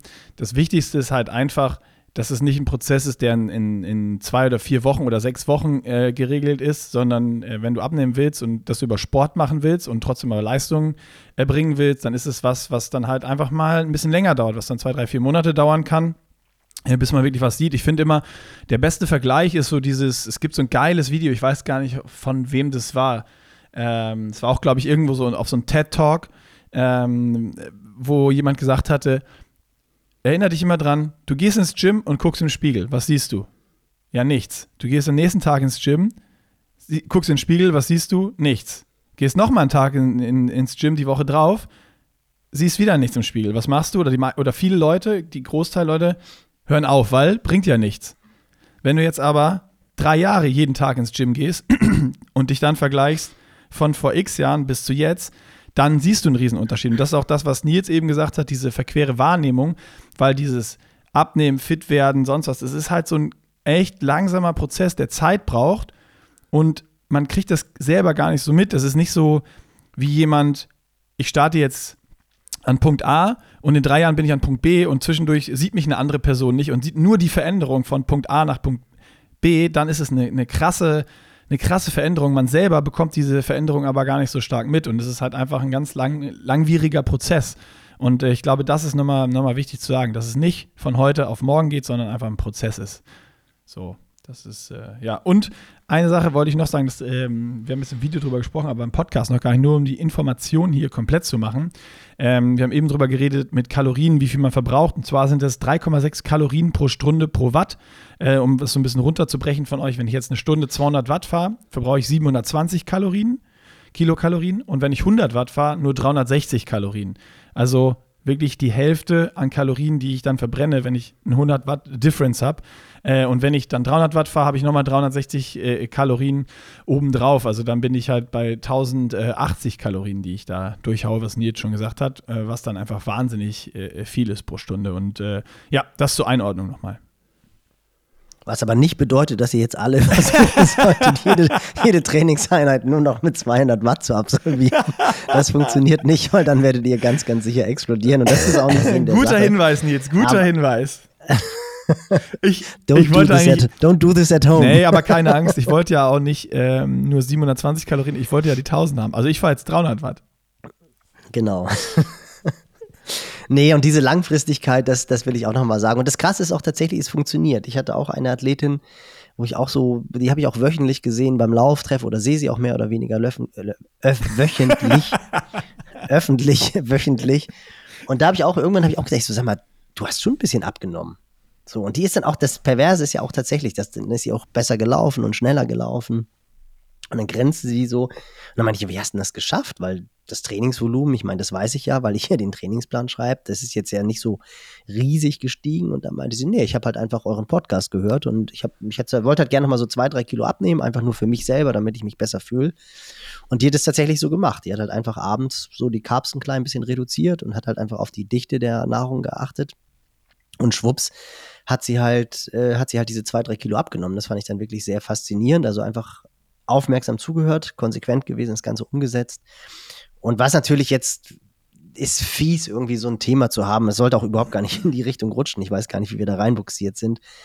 Aber jetzt gerade so vor der Weihnachtszeit, da muss man natürlich tatsächlich sagen, A, dass man, dass man jetzt nicht anfangen sollte, irgendwie die Gemütlichkeit wegzunehmen. Aber man kann natürlich schon auch darauf achten, dass man jetzt nicht jedes Plätzchen isst und jedes Gebäck isst, was irgendwie, gerade wenn man Schreibtischtäter ist und es bringen ja gerade immer irgendwelche Kollegen irgendwas mit. Und wenn man dann nachmittags oder am Abend geht man zum Weihnachtsmarkt und trinkt dann seine drei, vier, fünf Glühwein und haut sich dann auch noch Schmalzgebäck rein, weil das natürlich so wahnsinnig nett ist. Aber dann wisst ihr, dass der Auftaktlauf sich am nächsten Morgen nicht besonders gut anfühlt, dass ein Dixie in der Nähe sein muss und dass es dann natürlich auch wirklich schwierig wird, äh, irgendwie auf eine negative Kalorienbilanz zu kommen. Dessen sollte man sich auch bewusst sein. Also ich glaube, da sollte man einfach so versuchen, dieses gesunde Maß zwischen Gemütlichkeit, den Winter genießen, die Weihnachtszeit genießen, aber auch irgendwie wie noch an das denken, was danach kommt. Und ich finde immer so diesen Neujahrsvorsatz, ich bin ja immer großer Fan davon, Sachen sofort umzusetzen und zu sagen, ey, nee, wenn ich jetzt halt Bock habe, irgendwie darauf zu achten. Und man kann ja wirklich auch, finde ich, so ganz viele einfache Sachen machen. Also ich finde, das Einfachste ist tatsächlich, sage ich auch jedes Mal bei irgendwelchen Vorträgen oder Fragerunden, ist Softdrinks wegzulassen. Also das ist einfach, na klar, schmeckt das viel besser, wenn man irgendwie mit Freunden isst, mittags oder mit Kollegen Mittagstisch macht und dann bestellt man sich seine Cola oder seine Fanta oder seine Apfelschorle. Aber wenn man Wasser trinkt, dann hat man halt einfach schon wirklich aufs einfachste ja. Kalorien gespart ja. und, und genauso auch tatsächlich diese. Oder im Kaffee den kein Snacken. Zucker reinkippen, so, wenn das Leute machen. Äh, das ist, Voll, das ist, absolut. Ja. Oder auch, oder auch einfach nur Americano und kein Cappuccino trinken, weil auch im Milchzucker ist natürlich, sind natürlich Kalorien drin und äh, absolut. Also so diese ganzen kleinen Sachen, da kann man wahnsinnig viel machen und man kann natürlich auch tatsächlich versuchen einfach so diese, diesen Gesamtumsatz ein bisschen höher zu fahren durch diese Kleinigkeiten wie kein Fahrstuhl nehmen, sondern Treppen steigen oder zu Fuß zur U-Bahn gehen und nicht mit dem Fahrrad hinfahren. Also da, es gibt ja zig Möglichkeiten, wo man halt einfach sagt, okay, ich mache jetzt einfach nochmal diese Gesamtbilanz ein bisschen größer. Aber man sollte versuchen, das irgendwie auf eine gesunde Art und Weise zu machen und nicht Kalorien zu zählen. Das finde ich einfach sehr, sehr wichtig. Ja. Einfach sich bewusst ernähren, gesund ernähren und dann geht es nicht von alleine, das auf gar keinen Fall. Und was halt, möchte ich auch nochmal anmerken, was meiner Meinung nach nachher eigentlich so der Hauptfaktor ist, und auch da muss man sich Zeit lassen, ist wirklich der Long Run. Und da merkt man halt einfach einen riesengroßen Unterschied, finde ich auch, ob man den Long Run 80 oder 90 Minuten macht oder ihn dann sogar noch über die 90 Minuten hinaus macht, also 100 Minuten, 110, 120 Minuten. Also ich finde immer so bis 90 Minuten, das, das kriegt man noch ganz gut hin. Aber wenn man dann eine Stunde 40, Stunde 45 oder zwei Stunden läuft, da nimmt man dann tatsächlich äh, wirklich ab. Also da kann man auch wirklich zugucken. Also wenn du halt jedes Wochenende nachher deinen Long Run machst und der jenseits der 90 Minuten ist, dann kannst du eigentlich mehr oder weniger zugucken, wie du abnimmst. Und das ist ja wirklich das Faszinierende. Ich muss da einmal ganz kurz reingrätschen jetzt, weil wir müssen, wir, wir haben jetzt immer die ganze Zeit nur eine Seite beleuchtet, was mir gerade noch aufgefallen ist. Es gibt natürlich auch Athleten, die schon irgendwie am untersten Limit sind und trotzdem aber auch viel trainieren äh, oder die eher Schwierigkeiten haben, auch das Gewicht zu halten. Und auch da ist das Wissen äh, super gut, wenn die besser werden, schneller werden oder diese Long Runs einfach da sind, dass da auch während dieser Long Runs und während dieser Long Rides und sonst was entsprechend gefuelt wird, um eben auch genug Energie A zuzuführen. Das sollte eh jeder machen, aber auch dann danach ähm, irgendwie sich Recovery Shakes reinzauen oder sowas, um noch mehr Kalorien aufzustocken, um nicht irgendwie zu leicht zu werden, weil auch da kann es in die falsche Richtung kippen. Es gibt auch ein zu leicht und dann bist du auch nicht mehr leistungsfähig. Also äh, einfach wichtig, dass wir auch da die Seite nochmal einmal kurz, kurz beleuchten, bevor ich es vergesse. Unbedingt. Ja, ja, nee, ist gut, guter Hinweis. Also das ist äh, natürlich, Gott sei Dank, der wesentlich geringere Anteil, weil da wird es natürlich auch ganz schnell dann wirklich aus medizinischer Sicht gefährlich, weil das dann so die Athleten sind, die oftmals Ermüdungsbrüche haben oder die dann halt wirklich in längerfristige Leistungslöcher reinfallen. Also das, die, eine negative Kalorienbilanz ist definitiv mindestens so schlimm wie eine positive Energiebilanz, also jetzt über langfristige Zeit. Ne? Und da gebe ich dir, da gebe ich dir total recht, weil das geht dann halt auch, also da gibt es auch wirklich fiese Formen von, von Depressionen, einfach dann, das ist, geht ja auch schon tatsächlich Richtung Essstörung.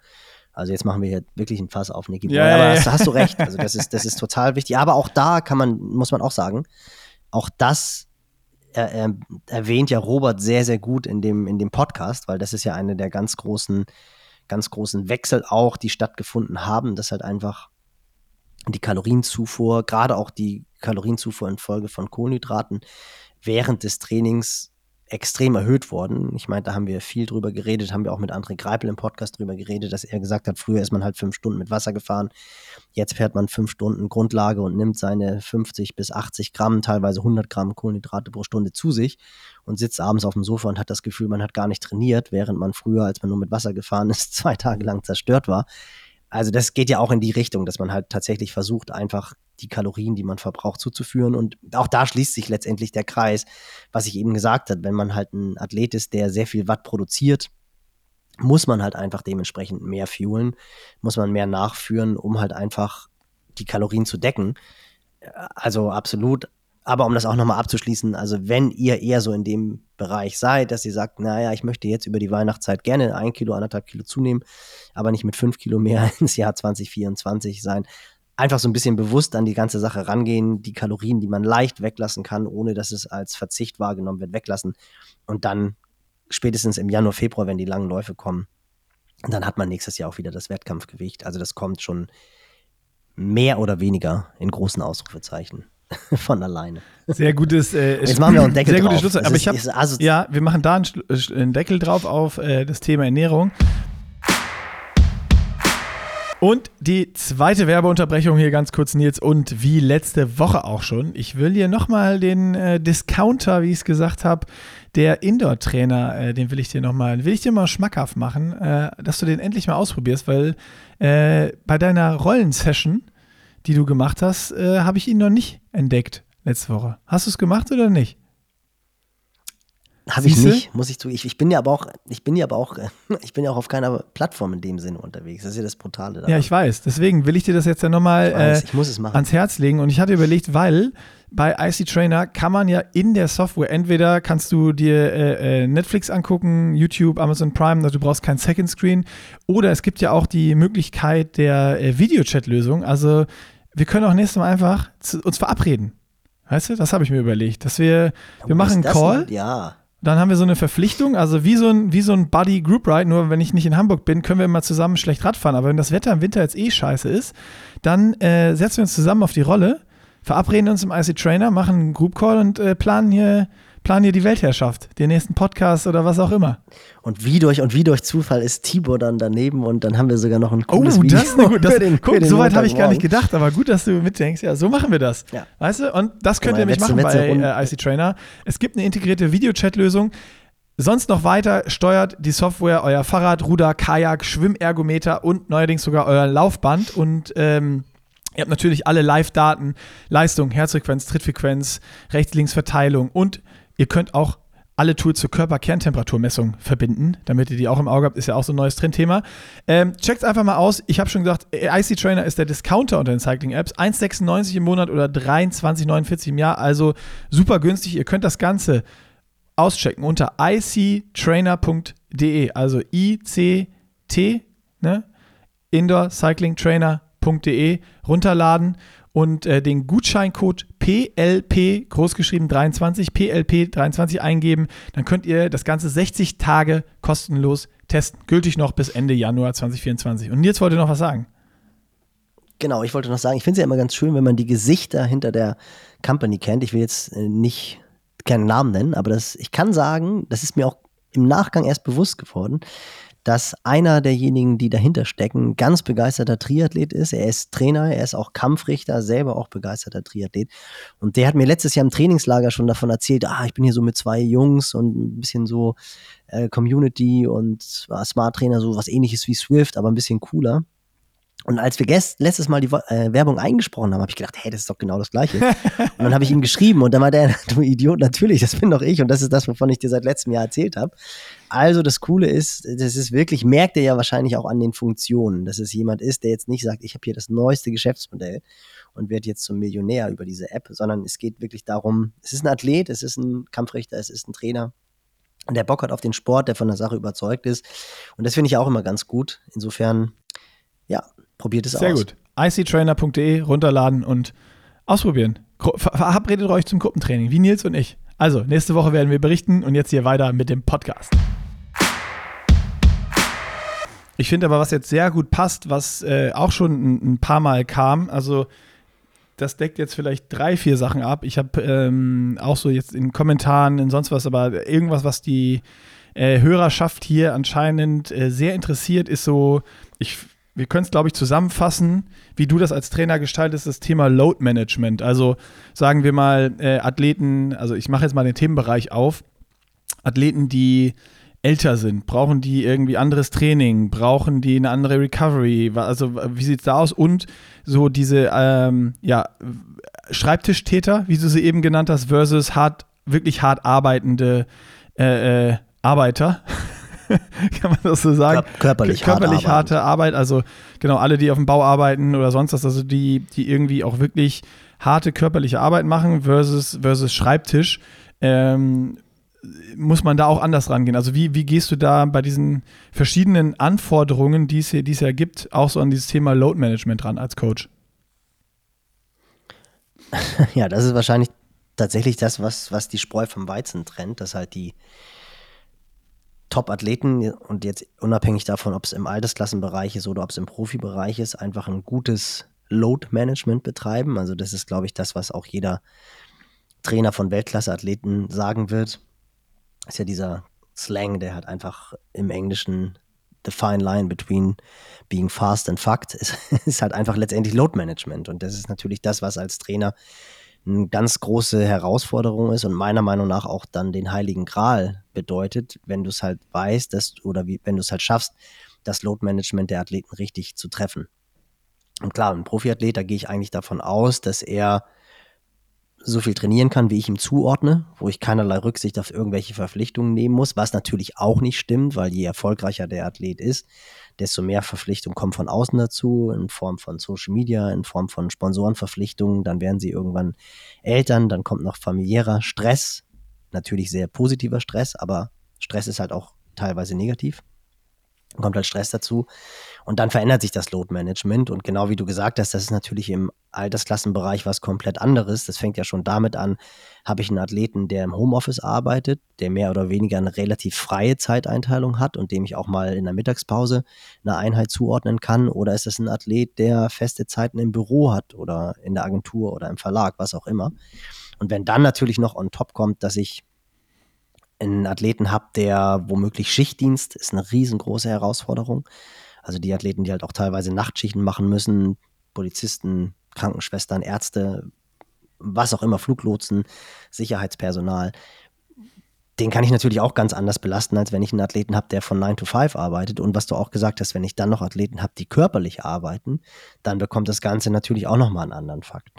Und da eine einfache Antwort drauf zu geben, das ist, das ist unmöglich. Geht wahrscheinlich auch nur in, im Zusammenspiel. Oder wenn ich jetzt einfach mal, ich, äh, ich stelle jetzt mal eine Vermutung auf. Also es ist ja auch nicht so, dass du das voraussehen kannst, sondern ich glaube, je mehr man persönlich von diesen Sachen jetzt in der Checkbox, die Nils gerade gesandt hat, ankreuzen kann, also irgendwie harte Arbeit, Schichtdienst, sonst was, desto wichtiger wird es drauf, auch auf mein eigenes Körpergefühl zu achten, zu vertrauen und zu wissen, wenn der Trainer jetzt in, in Trainingsplan Intervalle gestellt hat, aber ich habe halt richtig gebuckelt heute, dass ich dann entweder, wenn ich einen Coach habe, den kontaktiere oder wenn ich einen Standardplan habe, sage so, ey, die Intervalle, ähm, wenn ich die heute fahre, reduziere ich vielleicht ein bisschen die Watt oder reduziere die Anzahl der Intervalle oder ich lasse sie weg und mache anstattdessen nur äh, eine Stunde einen lockeren Lauf. Ähm, und wenn ich mich trotzdem geil fühle, dann ziehe ich es halt durch. Also so diese, diese Eigenverantwortung der Athleten, sich selber einzugestehen, nicht was will ich, sondern wie geht es mir wirklich gerade und wie viel Power habe ich wirklich gerade, das ist wahrscheinlich nachher bei solchen Athleten das, was die unterscheidet, die nachher am Race Day gut performen und die, die dann nicht gut performen. Geh ich, gehst, gehst, du mit der Absolut. Vermutung mit, die ich recht aufgestellt habe gerade hier? Nee, 100 Prozent. Also das ist, ja, das ist ja sogar noch, noch verquerter eigentlich, weil interessanterweise, ich, ich mache im immer so ein bisschen rum, weil sehr viele von den Top-Athleten, die ich betreuen darf, sind in Hamburg bei der Polizei und haben auch tatsächlich, äh, haben jetzt auch keine Förderung bei der Polizei. Also es ist jetzt auch tatsächlich nicht so, dass sie irgendwie in der Sportförderung sind und deswegen so gut sind, sondern ganz im Gegenteil. Tabea, ich meine, die, die, die kommuniziert das ja sogar, deswegen kann ich das sagen. Die hat jetzt wirklich so den Glück oder das Glück, dass sie sich so minimal rausnehmen kann oder selber auch verzichtet, also die halt reduziert hat, was als Beamter in Deutschland ja funktioniert und die dadurch dann halt sagen kann, ich gehe jetzt mal vier Wochen in die Höhe und sich dann natürlich komplett aufs Training konzentrieren kann. Aber wenn sie hier ist, hat sie teilweise auch richtig, richtig harte Wochen. Und bei denen ist halt das Brutale, ich stelle den Trainingsprogramme rein also da, da muss ich erstmal natürlich wissen, wie sind eure Schichten und was macht ihr gerade? Also seid ihr jetzt gerade irgendwie an einem großen Ding dran, wo natürlich der Grundstress ein Vielfaches höher ist, wo ich das Training schon mal weniger hart planen kann, planen kann, als wenn das jetzt so eine Phase ist, wo du entspannt am Schreibtisch sitzt. Und dann planst du aber irgendwie eine Einheit und sagen wir jetzt einfach mal, die Schicht geht bis 20 Uhr und am nächsten Morgen sollst du Intervalle laufen und die Intervalle sind geplant stehen halt bei Training Peaks drin. Und dann ist die Schicht aber nicht um 20 Uhr zu Ende, weil halt irgendwie noch ein Einsatz kommt oder ein Zugriff oder was auch immer. Und dann bist du halt um 22, 23 Uhr, 23 Uhr 30 erst zu Hause und weißt aber am nächsten Tag, das ist ja eine Key Session.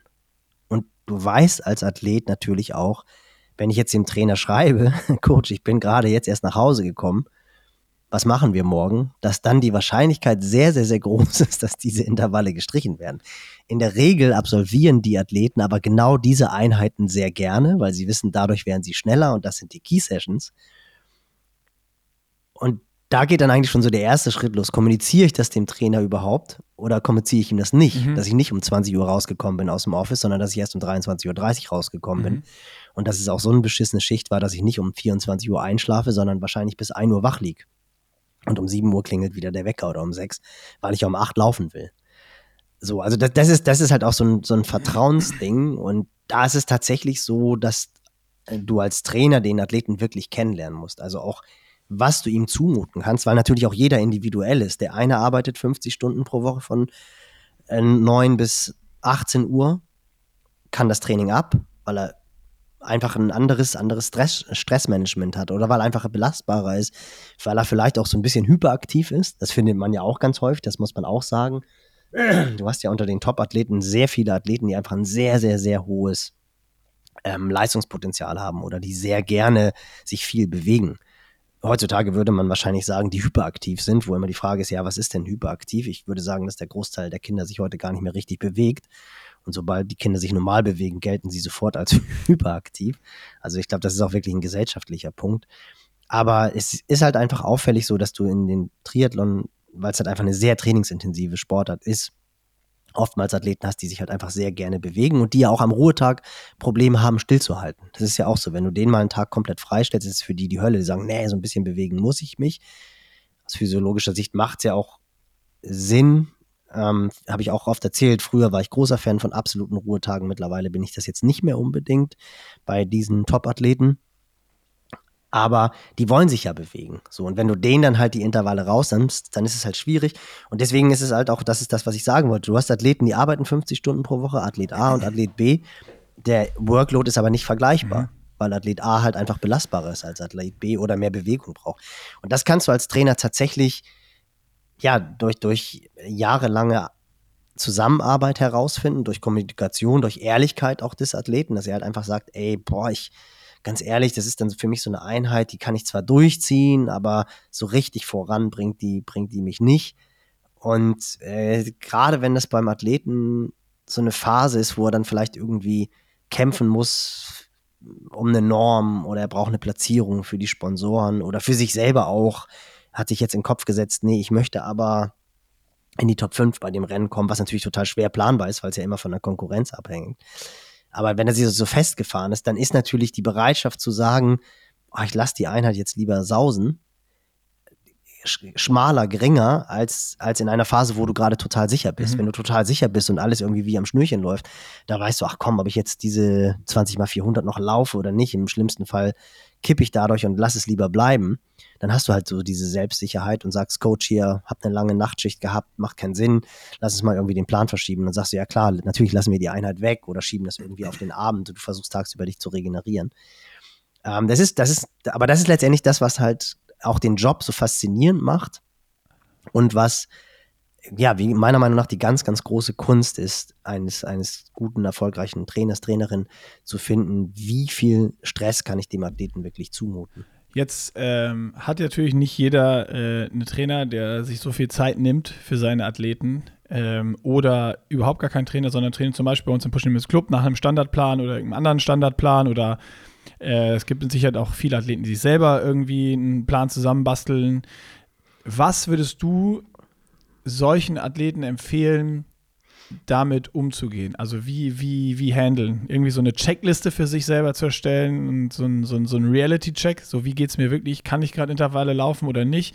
Also das quasi, was du dann über Jahre machst, dass du einen Athleten wirklich kennenlernst und dann natürlich auch siehst, äh, in den Auswertungen, okay, die Intervalle waren jetzt total kacke und dann natürlich auch nachfragst, woran lag das jetzt und weißt, aha, okay, äh, wurde nicht gesagt, dass die Nachtschicht oder die, die Schicht länger ging und kaum Schlaf und äh, nicht so cool war.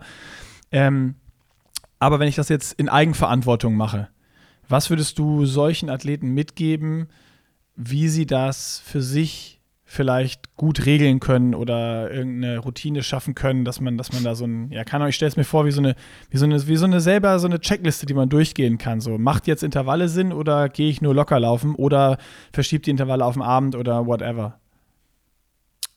Also was unheimlich viel hilft, ist tatsächlich so ein so ähm, Tagebuch führen, klingt jetzt übertrieben, aber halt tatsächlich die Trainingseinheiten zu kommentieren.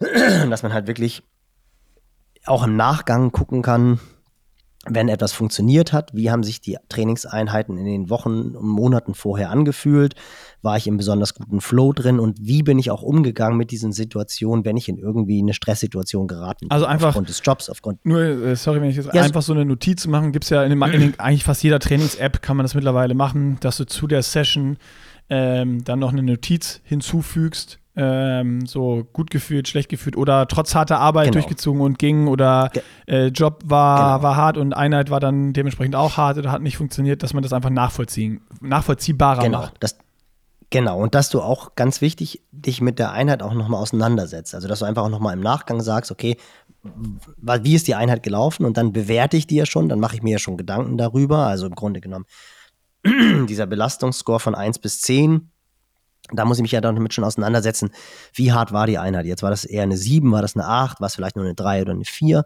und dann im besten Fall noch, warum war es so easy und warum hat sich gut angefühlt. Und in dem Moment mache ich mir schon Gedanken darüber und das hilft eigentlich schon.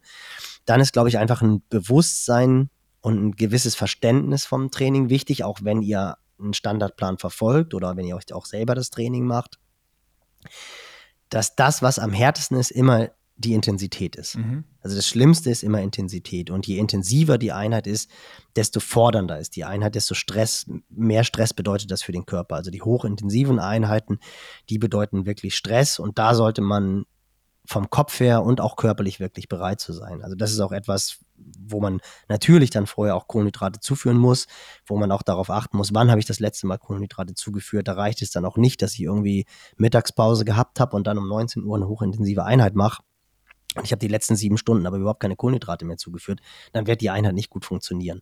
Und genauso auch mit dem Wissen, wenn ich jetzt gerade in keinem guten Zustand bin und ich sage bewusst Zustand, also sowohl körperlich als auch geistig oder entweder oder, dann ist eine, eine intensive Einheit einfach sehr, sehr fordernd. Das heißt, wenn ich mich nicht 100% fit fühle, sollte ich auf jeden Fall schon mal die Intensität in Frage stellen. Und dann kann man halt sagen, stehen jetzt Intervalle drauf, ich fühle mich aber nicht fit und mache stattdessen eine Einheit eine Stunde locker. Und da muss man sich halt fragen, macht es jetzt wirklich Sinn, eine Stunde lang zu trainieren oder ist es vielleicht sogar nur besser, sich 30 oder 40 Minuten easy zu bewegen? Und dann ist wieder der nächste Schritt, oder bin ich tatsächlich so fertig, dass selbst diese 30, 40 Minuten bewegen einen negativen Impact hat.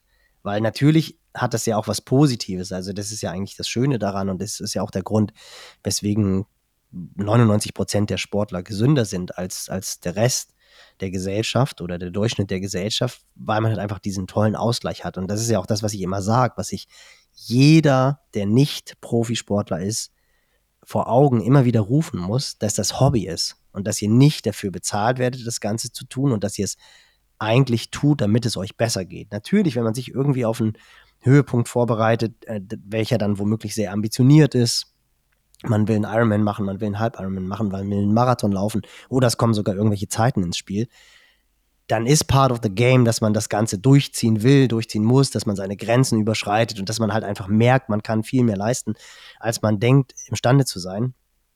Aber trotzdem muss man immer hinterfragen, tut das Ganze jetzt gut oder nicht? Und ich glaube, jeder würde unterschreiben, wenn ich jetzt einen harten Tag im Office habe und ich gehe noch 30, 40, 50 Minuten mich bewegen an der frischen Luft, geht es mir danach besser. Wenn der Tag aber so hart war, dass selbst dieses lockere Bewegen an der frischen Luft ein negativer Impact ist, dann lasse ich es auf jeden Fall bleiben. Also das Erste, was ich weglasse, ist die Intensität. Dann hinterfrage ich die Dauer der Einheit. Macht es Sinn, jetzt eine Stunde rauszugehen oder vielleicht nur 30, 40 Minuten? Und dann muss ich wirklich meinen Zustand ehrlich hinterfragen, macht es überhaupt Sinn, rauszugehen? Und so, und, und das ist, glaube ich, so das, was jeder für sich machen sollte. Und noch, weil du es gesagt hast, ähm, viele Leute, die sich selber trainieren, gerade die Athleten, die ein Verständnis von der Materie haben und man kann ja mittlerweile sehr, sehr viel Wissen frei zugänglich erlangen. Ob das jetzt immer so gut ist oder nicht gut ist, das sei einfach mal dahingestellt.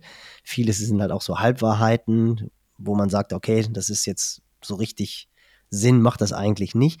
Aber was ich sagen wollte, ist, je mehr Verständnis man von dieser Sportart ist, desto komplizierter macht man es oft. Und sich einen Plan selber zu schreiben, kostet auch unheimlich viel Energie. Also auch so dieses Hinterfragen, ist das jetzt eigentlich richtig und macht das Sinn, diese lange Einheit jetzt vor Intensität zu machen, nach Intensität. Also ich glaube, man verschwendet unheimlich viel Energie damit zu hinterfragen, ist das, was ich gerade trainiere, sinnvoll? Deswegen ist es auch immer besser, meiner Meinung nach, einem vielleicht schlechteren Plan zu folgen, als gar keinen Plan zu folgen. Das, da muss ich einmal ganz kurz rein, weil ich hatte gerade genau das, ähm, ich, äh, was du auch davor gesagt hast schon mal, ähm, dieses, ich muss dann auch mal über meine Grenzen gehen, ich will das durchziehen, weil sonst kann ich meine Ziele nicht erreichen und die, die Intervalle stehen ja im Plan, die haben ja einen Sinn und ich mache die jetzt, äh, e-, egal ob ich müde bin von der Arbeit oder nicht.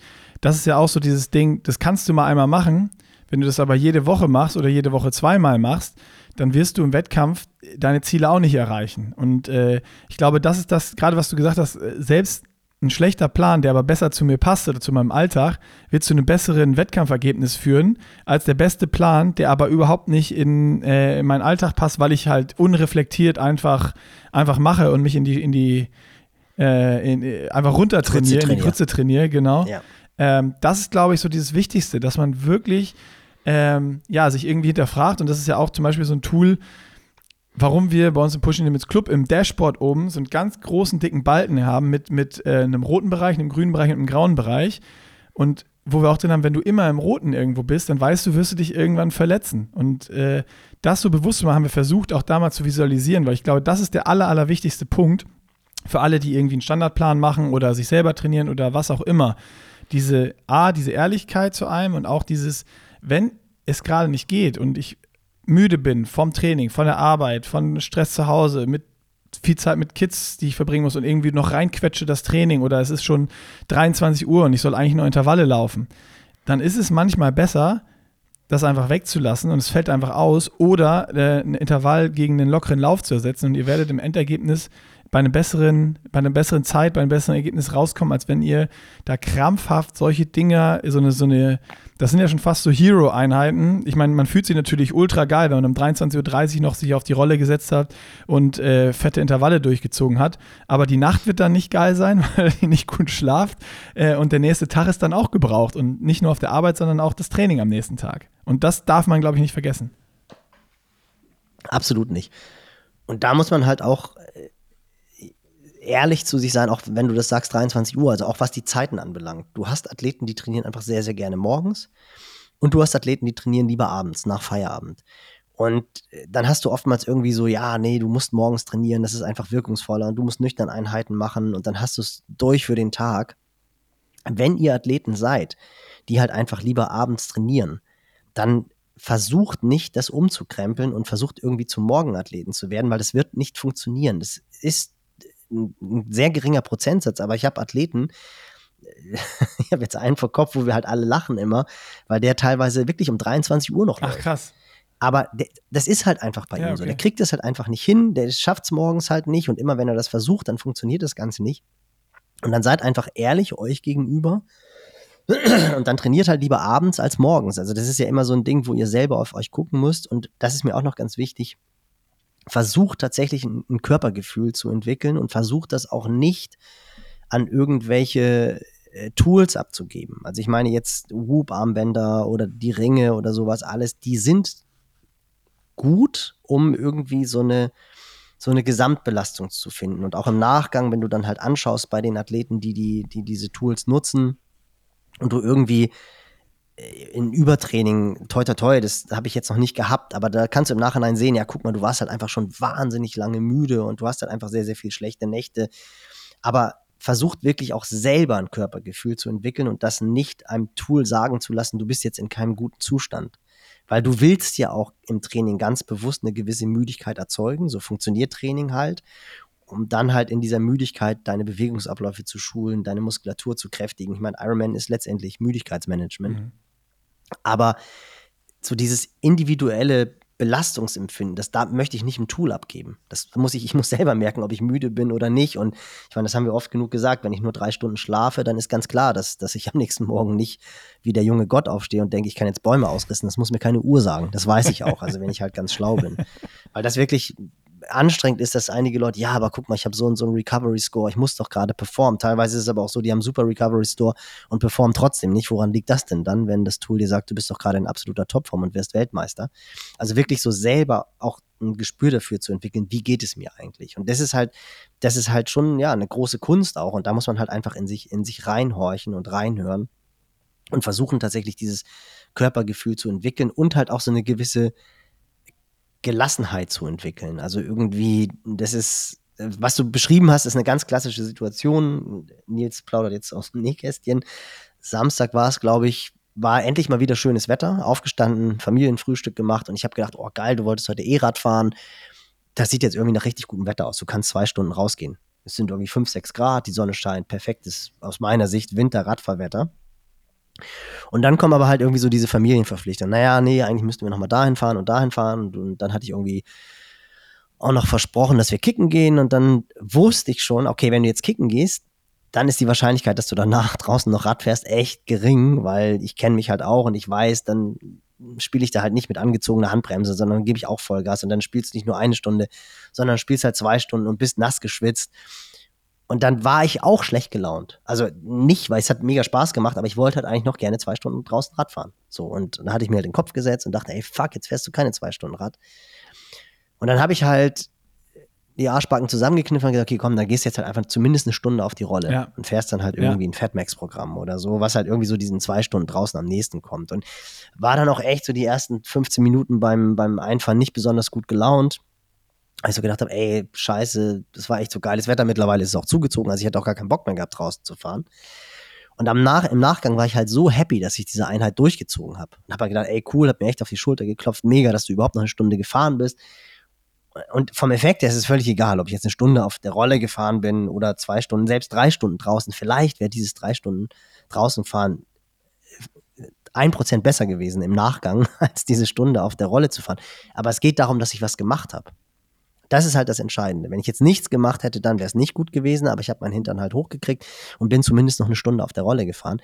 Und so muss man quasi die Tage abwägen immer. Also das ist ja, einige hätten gesagt, nee, ich gehe jetzt auch noch drei Stunden aufs Rad mhm. und wären dann irgendwie in die Dunkelheit gekommen und wären dann sehr wahrscheinlich in den nächsten Tagen krank geworden. Oder halt über diese Mühle frisst es dich auf und irgendwann hast du keinen Bock mehr. Bist dann auch noch grumpy abends, weil halt einfach der Tag viel zu viel war. Also immer in der Situation einfach sagen, okay, das ist jetzt so. Ich habe gerade wahnsinnig viel Spaß mit meinem Junior hier zu kicken. Bin danach dann vielleicht ein bisschen genervt, weil ich nicht bei dem schönen Wetter draußen gefahren bin und ein bisschen grumpy auf der Rolle, aber danach bin ich halt der Held. So, dann sind die Endorphine ausgeschüttet worden. Und klar, das ist, wenn du das seit 35 Jahren machst, dann weißt du, wie es funktioniert. Aber wenn du halt neu in dem Sport bist, dann ist es halt unheimlich schwer. Aber versucht einfach so für euch immer abzuwägen, lohnt sich jetzt die Einheit, lohnt sich die Einheit nicht. Mhm. Ähm, und dann natürlich ganz klar, wenn dann noch körperliche Arbeit dazu kommt, das ist dann natürlich nochmal echt. Also da würde ich zum Beispiel immer sagen, wenn ihr von montags bis freitags körperlich hart arbeitet, versucht ein Grundrauschen hinzubekommen, versucht Intensität wegzulassen. Also gerade auch jetzt im Winter beispielsweise macht es keinen Sinn, wenn ihr körperlich arbeitet, auch noch intensiv zu trainieren. Dann versucht einfach irgendwelche ruhigen Grundlageneinheiten in den Tag noch einzubauen, Kontinuität reinzubringen und wenn überhaupt, dann vielleicht am Wochenende mal was Intensives. Vielleicht dann aber auch tatsächlich am Wochenende sagen, okay, jetzt mache ich die längeren, ruhigen Einheiten. Aber körperlich hart zu arbeiten und dann auch noch hart zu trainieren, da ist es eigentlich vorprogrammiert, dass früher oder später das System zusammenbricht. Ja, ja, das ist dann äh, wirklich ein schwieriges Management. Und das ist wahrscheinlich dann auch wirklich, äh, wie hart ist es und super individuell, wo diese, diese Ehrlichkeit da sind. Und wenn man hart arbeitet, aber trotzdem noch voll Energie hat, ja, dann kann man wahrscheinlich auch einfach nochmal durchziehen. Ähm, ich fand diese Geschichte von dir ganz gut. Äh, das, das verdeutlicht das äh, äh alles nochmal sehr gut. Das macht es macht's, ein bisschen greifbarer. Ich glaube, jeder kennt so eine Situation schon mal, wenn man dann irgendwie sich was vorgenommen hat und der Plan dann doch ein anderer ist. Und äh, wenn man es dann doch aber irgendwie noch, noch hinkriegt am Ende des Tages, äh, dann fühlt sich das schon verdammt gut an. Ähm, so als ein Thema noch, was wir jetzt haben, harte Arbeit und, und Körpergefühl, so haben wir jetzt abgedeckt. Kannst du vielleicht noch zwei Sätze dazu sagen? Wie ist es äh, jetzt mit unseren älteren Athleten? Also äh, müssen die jetzt da auch, also eigentlich ist es natürlich alles, was wir jetzt gesagt haben, gilt auch, würde ich sagen. Die ganze Geschichte mit ähm, Körpergefühl, sonst was gibt es aber sonst noch Sachen, wo du sagst, äh, je älter ich werde, äh, ich meine, dich betrifft das ja jetzt auch. du hast das am Anfang des Podcasts gesagt, da schließt sich dann jetzt nämlich der Kreis, pass auf, da schließt sich jetzt dann der Podcast-Kreis. Äh, dass man da so ein bisschen mehr auch an seinem Körper arbeiten muss, anstatt an Intervallen. Also, äh, was du gesagt hast, Dehnen, Rollen, Kreuzheben, Stabilität, äh, so die ganzen Geschichten. Absolut, ja. Das muss, muss man tatsächlich so sagen. Also, wenn man in seinen 20ern ist, ist man unkaputtbar. Da kann man eigentlich machen, was man will und, und geht nicht kaputt. Klar ist für mich tatsächlich immer irgendwie Funky Funkster so das Paradebeispiel. Der ist einfach echt so ein unkaputtbarer Kerl, deswegen ist er halt einfach auch so stark, wie er ist. Und dann in den 30ern geht's dann los, da muss man dann schon mal so ein bisschen aufpassen. Dann kommen meistens dann auch so die ersten Wehwehchen und dann muss man dann doch mehr investieren in Physio oder halt in, in äh, Stretching, Mobility. Und spätestens, wenn man dann halt in seine 40er kommt, dann merkt man halt, dass es schwerer ist. Da ist jetzt irgendwie so Frodo das beste Beispiel, der es halt einfach geschafft hat, über Jahre hinweg eine Weltklasse-Karriere zu haben und der ja auch gesagt hat, er muss halt einfach mittlerweile sehr, sehr viel Zeit investieren, um einfach die Trainingseinheiten durchzuziehen. Und das, das, das kann ich 100 Prozent so unterschreiben. Also jetzt nicht, nicht Weltklasse-Einheiten durchzuziehen, das habe ich in dem Maße nie erleben dürfen. Aber man muss einfach Zeit investieren, um überhaupt laufen gehen zu können. Also ich kann nicht Laufschuhe anziehen und loslaufen. So früher äh, habe ich mir zwei Kilo Milchreis reingehauen und habe dann noch eine Klorolle mitgenommen, weil ich wusste, irgendwo werde ich im Busch enden, aber habe dann trotzdem meine Tempoläufe durchgezogen oder meinen Long Run gemacht. Das war alles völlig egal. Und dann, dann konntest du am nächsten Tag oder am gleichen Tag weiter trainieren jetzt ist es wirklich so, ich muss mindestens 10, eher 15 Minuten investieren, um meinen Körper darauf vorzubereiten, einfach nur eine lockere Alsterrunde zu machen. Und je früher ich oder je routinierter ich das Ganze mache, desto besser ist es natürlich, weil in dem Moment, wo, wie in meinem Falle jetzt, die, der Fersensporn Platarfasziitis da ist, dann, dann kannst du erstmal nicht laufen, bist genervt und brauchst dann halt umso länger, um da rauszukommen. Also deswegen würde ich unbedingt Athleten jenseits der 40 empfehlen, wirklich Krafttraining ist das falsche Wort. Ich meine das jetzt nicht mit Eisen biegen, aber halt schon auch mit Gewichten einfach daran arbeiten, dass die Muskulatur, weil das ist das, was nachlässt. Mhm. Das ist übrigens das, was auch schon ab dem 25, 26. Ja. Lebensjahr nachlässt, wenn man es nicht trainiert. Diese Muskelatrophie, die ist tatsächlich wirklich da.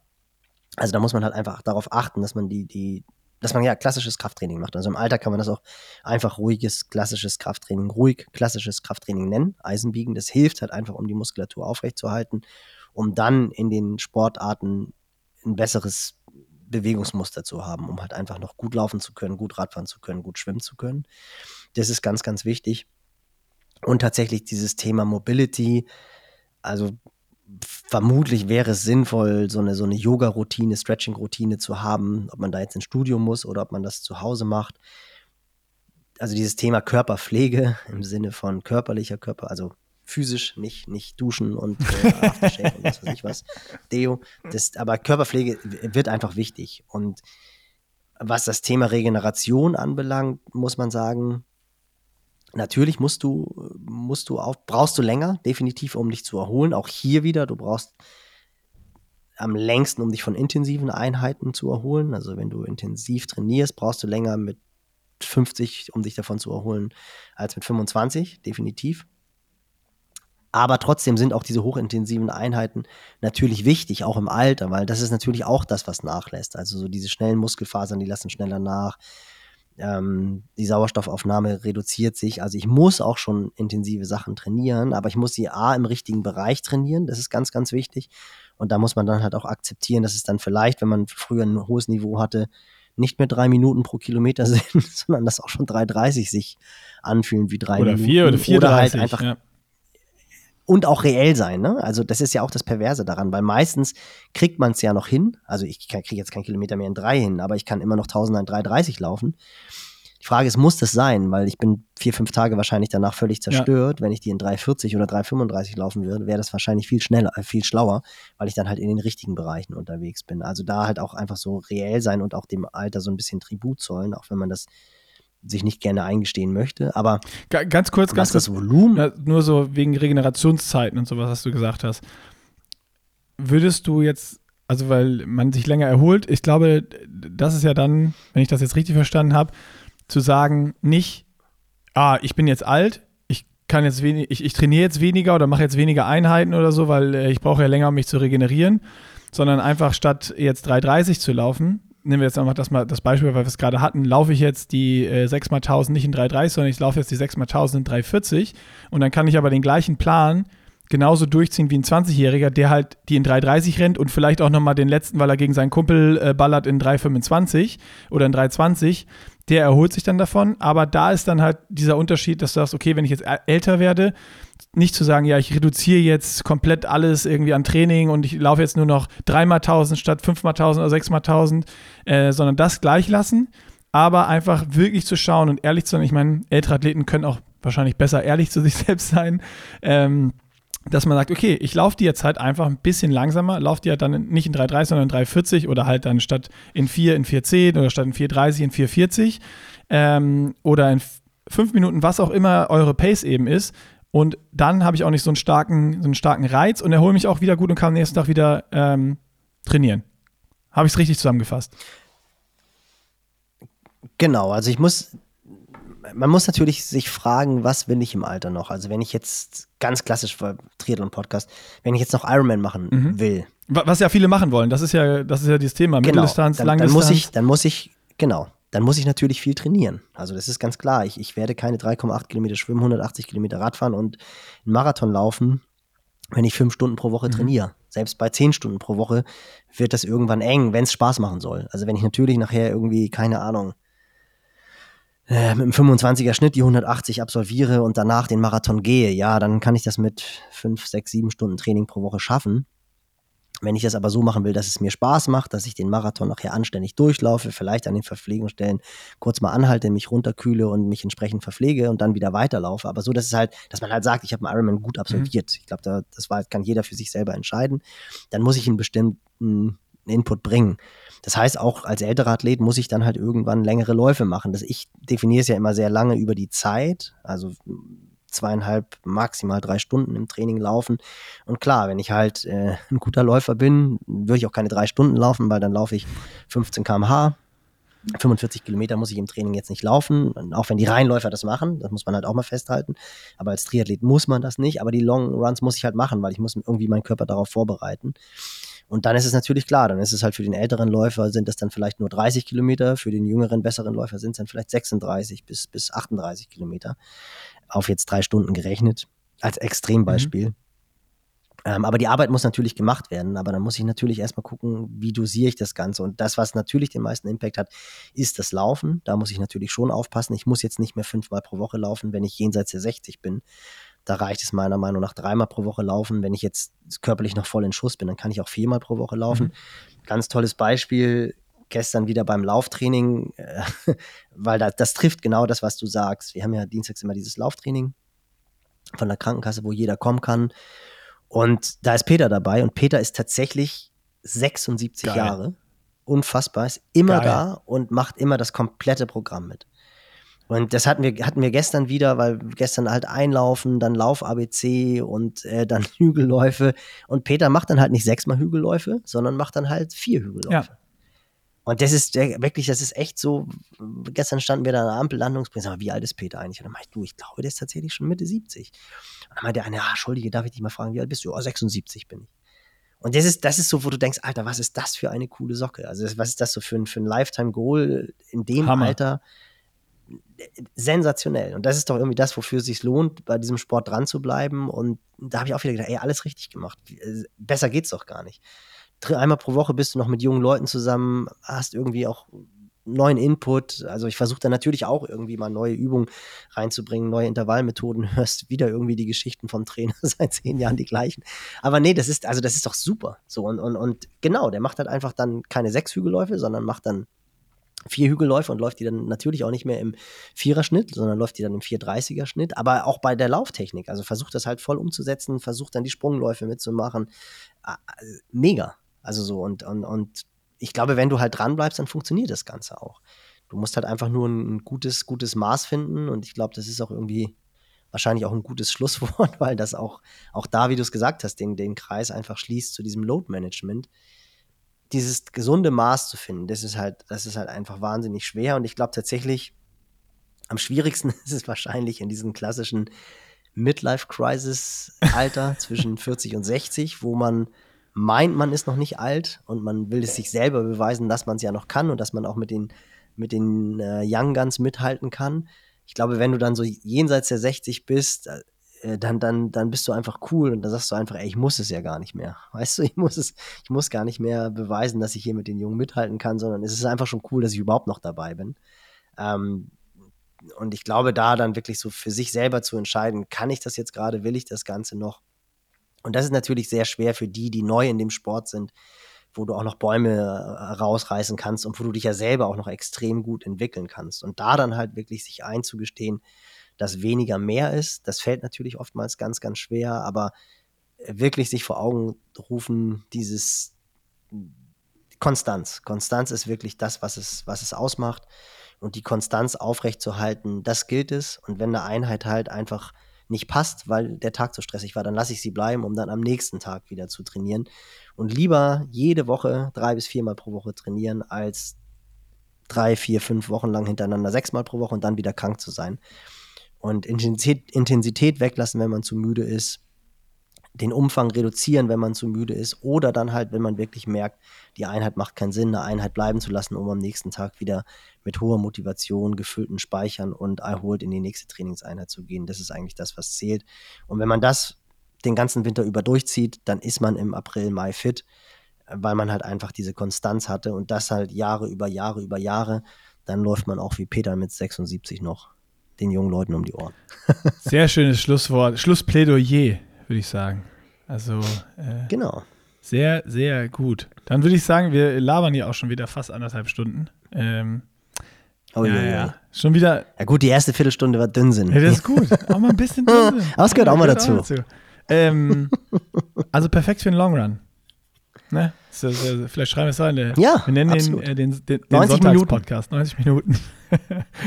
ja, es jetzt kommt auch hin. Also wer, wer im, im November ins Training eingestiegen ist und konservativ den Long Run steigert, der könnte jetzt am Wochenende schon so bei 80, 90 Minuten sein. Also absolut perfekt. Da müssen wir jetzt schnell die Werbung durchballern, damit, obwohl die kannst ja dann auch noch beim Nach noch ein bisschen so kurz ausdehnen, kann man auch noch mal, kann man auch noch mal das Schlusswort hören. Niki aus. Und wir sehen uns am Wochenende. Wir sehen uns am Wochenende. Ganz kurzer, live, ganz kurzer live Ausblick. Podcast in mich. Hamburg. Ich freue mich auch, Nils. Live-Podcast im Schmitz, Schmitz Tivoli. Das ist, äh, da hat mein Bruder tatsächlich, boah, vor 30 Jahren hat er da als Schauspieler gespielt, im Schmitz Tivoli. Krass.